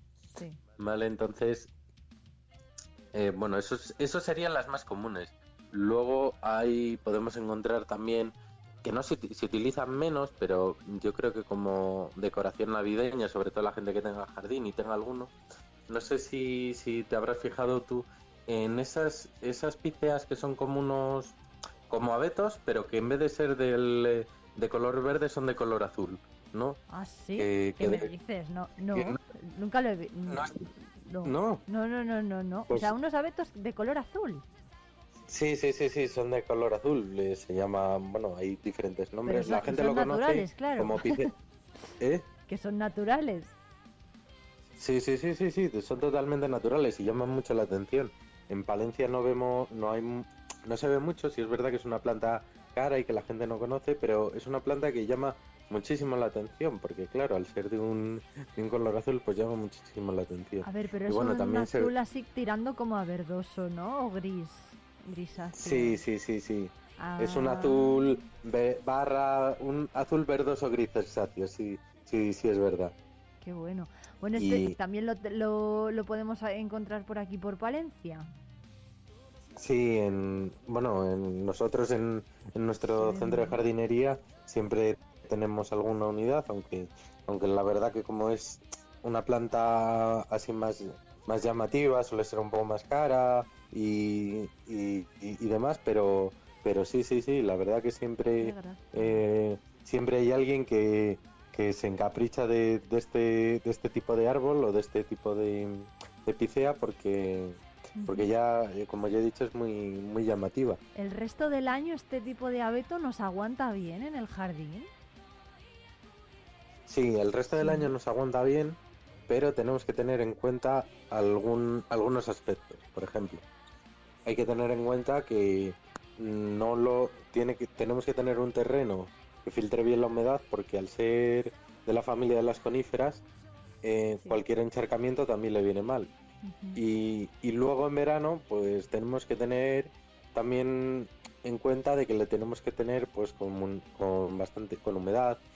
Los días de más calor convendría también un poco lo que lo que he comentado, manguearle un poquitín con la manguera del jardín todo a lo largo de todas las hojas y todas las ramas del árbol para, para de esta manera así hacer que simular una, una humedad ambiente que no, que no conseguimos en la realidad por, por las condiciones.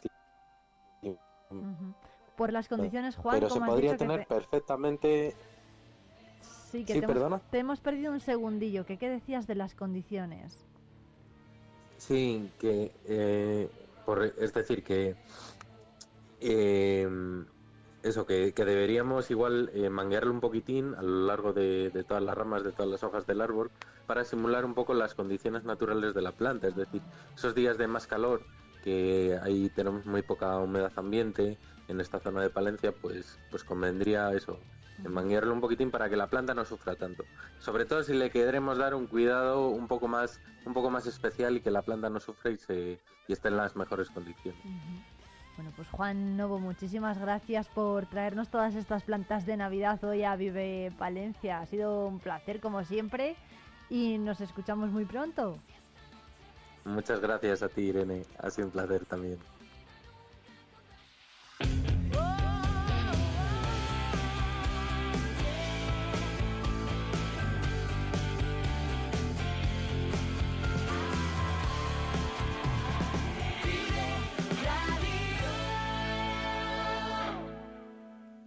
Riesgo Metal, tu taller de carpintería metálica, aluminio y hierro. También automatismos de puertas. Riesgo Metal, en calle de los Bordadores 20, Valencia. Vive la magia del cine con Cines Ortega y Avenida. Busca tu peli favorita y disfruta a lo grande en nuestras salas totalmente renovadas. Recuerda que los mayores de 65 años los martes tienen entrada a 2 euros. Los miércoles, el día del espectador, podrás hacerlo por 4,50 euros y si quieres celebrar tu cumpleaños con nosotros, disfruta del pack película, palomitas y bebida por 8,95 por persona. La magia del cine te espera en Cines Ortega y Avenida. ¿Te lo vas a perder? Atención agricultor, la red de concesionarios New Holland te trae una oportunidad única en Castilla y León. Del 20 al 26 de noviembre te invitamos a las jornadas de equipos usados de recolección en Grijota, un evento en el que podrás ver en nuestras instalaciones infinidad de máquinas totalmente certificadas y revisadas con todas las garantías. Recuerda, del 20 al 26 de noviembre, jornadas de equipos usados de recolección. Te esperamos en Agroferva, carretera de Carrión, kilómetro 6,3. El Black Friday en Palencia se llama Shopping Day. Descúbrelo en tu comercio de aquí. Ofertas, descuentos, promociones, regalos. Viernes 24 de noviembre, el Black Friday más especial se vive en Palencia ahora más que nunca. Más información en la web shoppingday.com. Patrocina Ayuntamiento de Palencia. Colabora Mesa de Comercio. Hornillos de Cerrato, un tesoro escondido en el corazón de Palencia. Descubre su encanto rural, su historia fascinante y su gente acogedora. Ven y vive la experiencia única de Hornillos de Cerrato.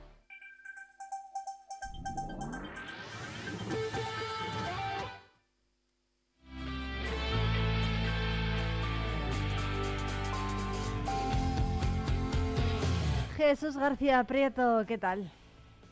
Buenos días, ¿qué tal? ¿Cómo estás? Un saludo a ti y a todos los oyentes de Vive Radio Palencia que hoy van a poder disfrutar de dos buenos temas. Lo nuevo de Coquemaya es lo primero que escuchamos, se llama Volverá y ya está sonando en Vive Radio Palencia.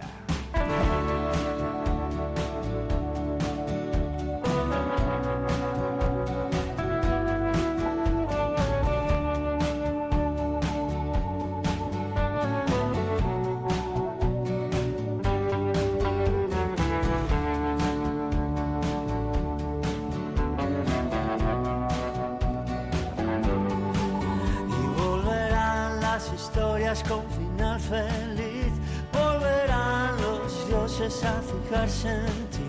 Volverá el perfume del amanecer. Cuando hay agua en el asfalto y flores que no puedes ver.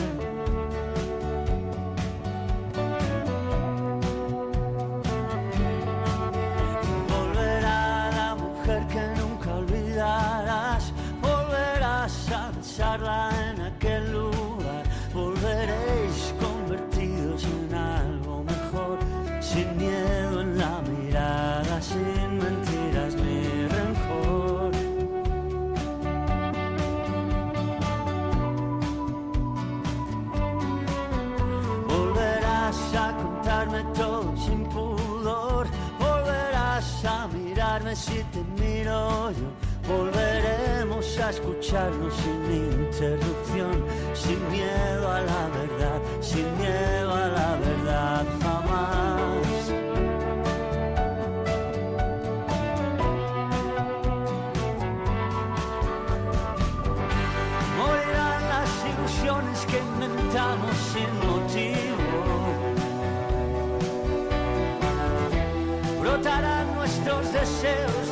de verdad. Como el humo del papel se esfumará todo lo inútil. Volverán la lucidez y la cordura, volverán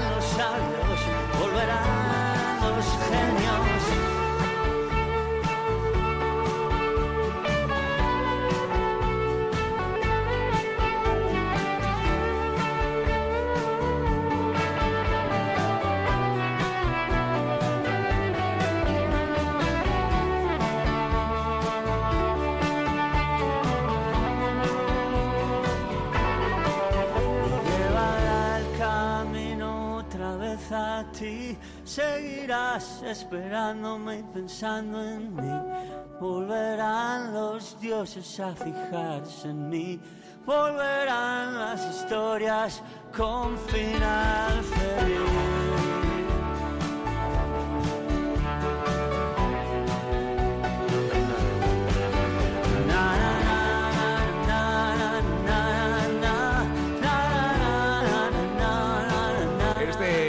Es el anticipo de Aunque estemos muertos, un trabajo no conceptual pero que gira en torno a la muerte como parte de la vida. Se mueve entre la oscuridad y la luminosidad y está lleno de detalles. Dice Coque Maya que hay que escucharlo en orden y muchas veces para empaparse de todo lo que hay. Volverá sencillo anticipo de este nuevo trabajo discográfico que si eres seguidor del cantante estarás deseoso de ver en directo. Y de un artista con ganas ya ¿eh? a una joven promesa de nuestro país es Paula Maceus. Por esto, Intemperie.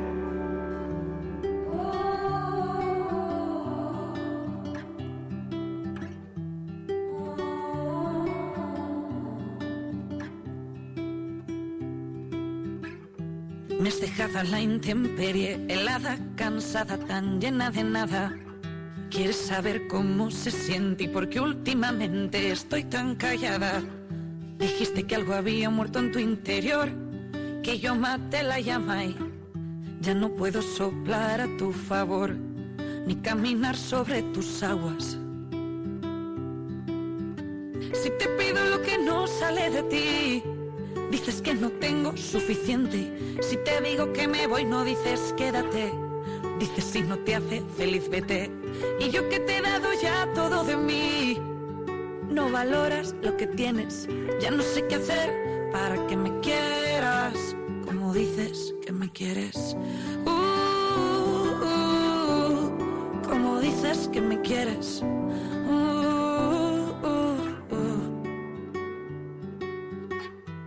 He quedado sin palabras y mira que siempre tengo algo que decir. Porque se ha vuelto todo complicado. Si antes te valía con verme feliz, y ahora olvidas cosas importantes y tan solo hablas de ti. Dices que te hago bien mis expectativas, imposibles de cumplir. Si te pido lo que no sale de ti, dices que no tengo suficiente. Que me voy, no dices quédate.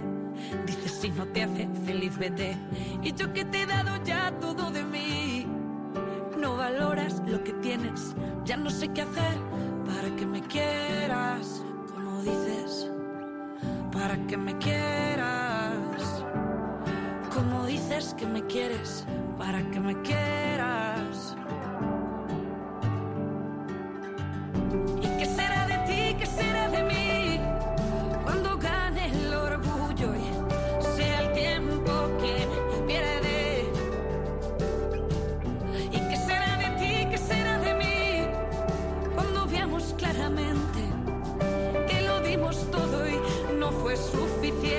Nuevo tema para Paula Mateo, su canción dice ella más íntima e introspectiva, una balada. Es un relato profundo de Paula sobre qué será de ti y qué será de mí. Con ella nos vamos, pero mañana volveremos, ¿eh? Aquí al mismo punto del día, al 90.1. Hasta entonces, feliz tarde. Adiós.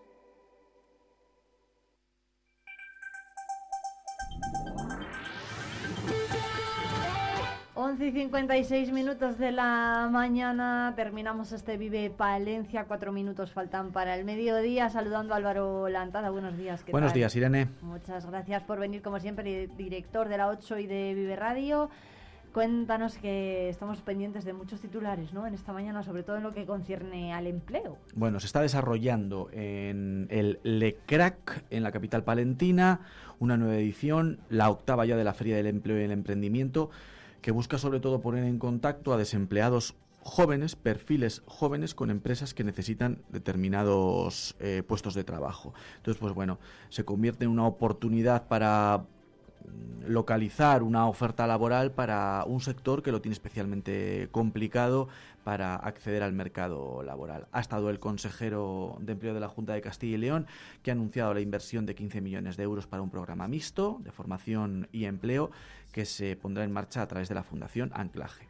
Bueno, en la 8 Palencia vais a hacer balance además porque de los más de 6.000 parados que hay en Palencia, unos 600, más de 600 son menores de 25 años, ¿no? Eh, Bueno, es la justificación un poco, ¿no, Irene? El, el- el sector juvenil busca empleo, tiene dificultades para encontrarlo y se ponen en marcha iniciativas como, como, como esta feria. Por eso hemos querido también recuperar el dato de paro juvenil. No hay demasiados parados jóvenes, el problema es que no hay jóvenes. Por eso hay pocos parados jóvenes. Es el problema que hay de trasfondo en esta realidad.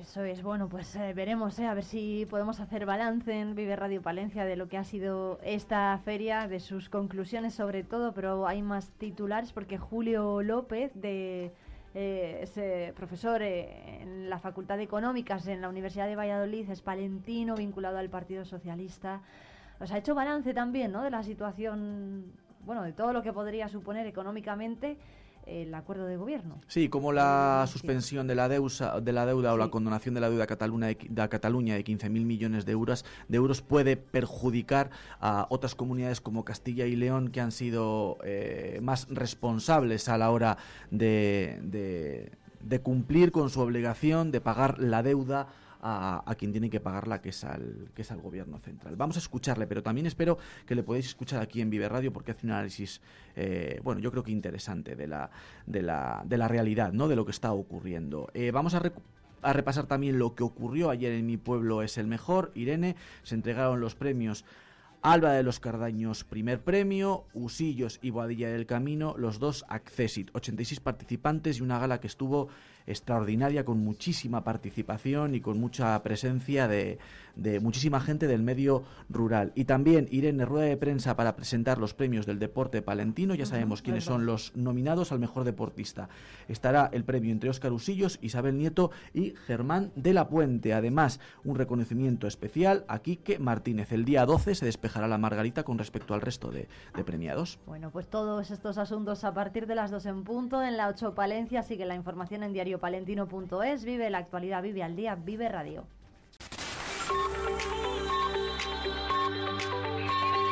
Vive Radio. Son las 12 de la mañana.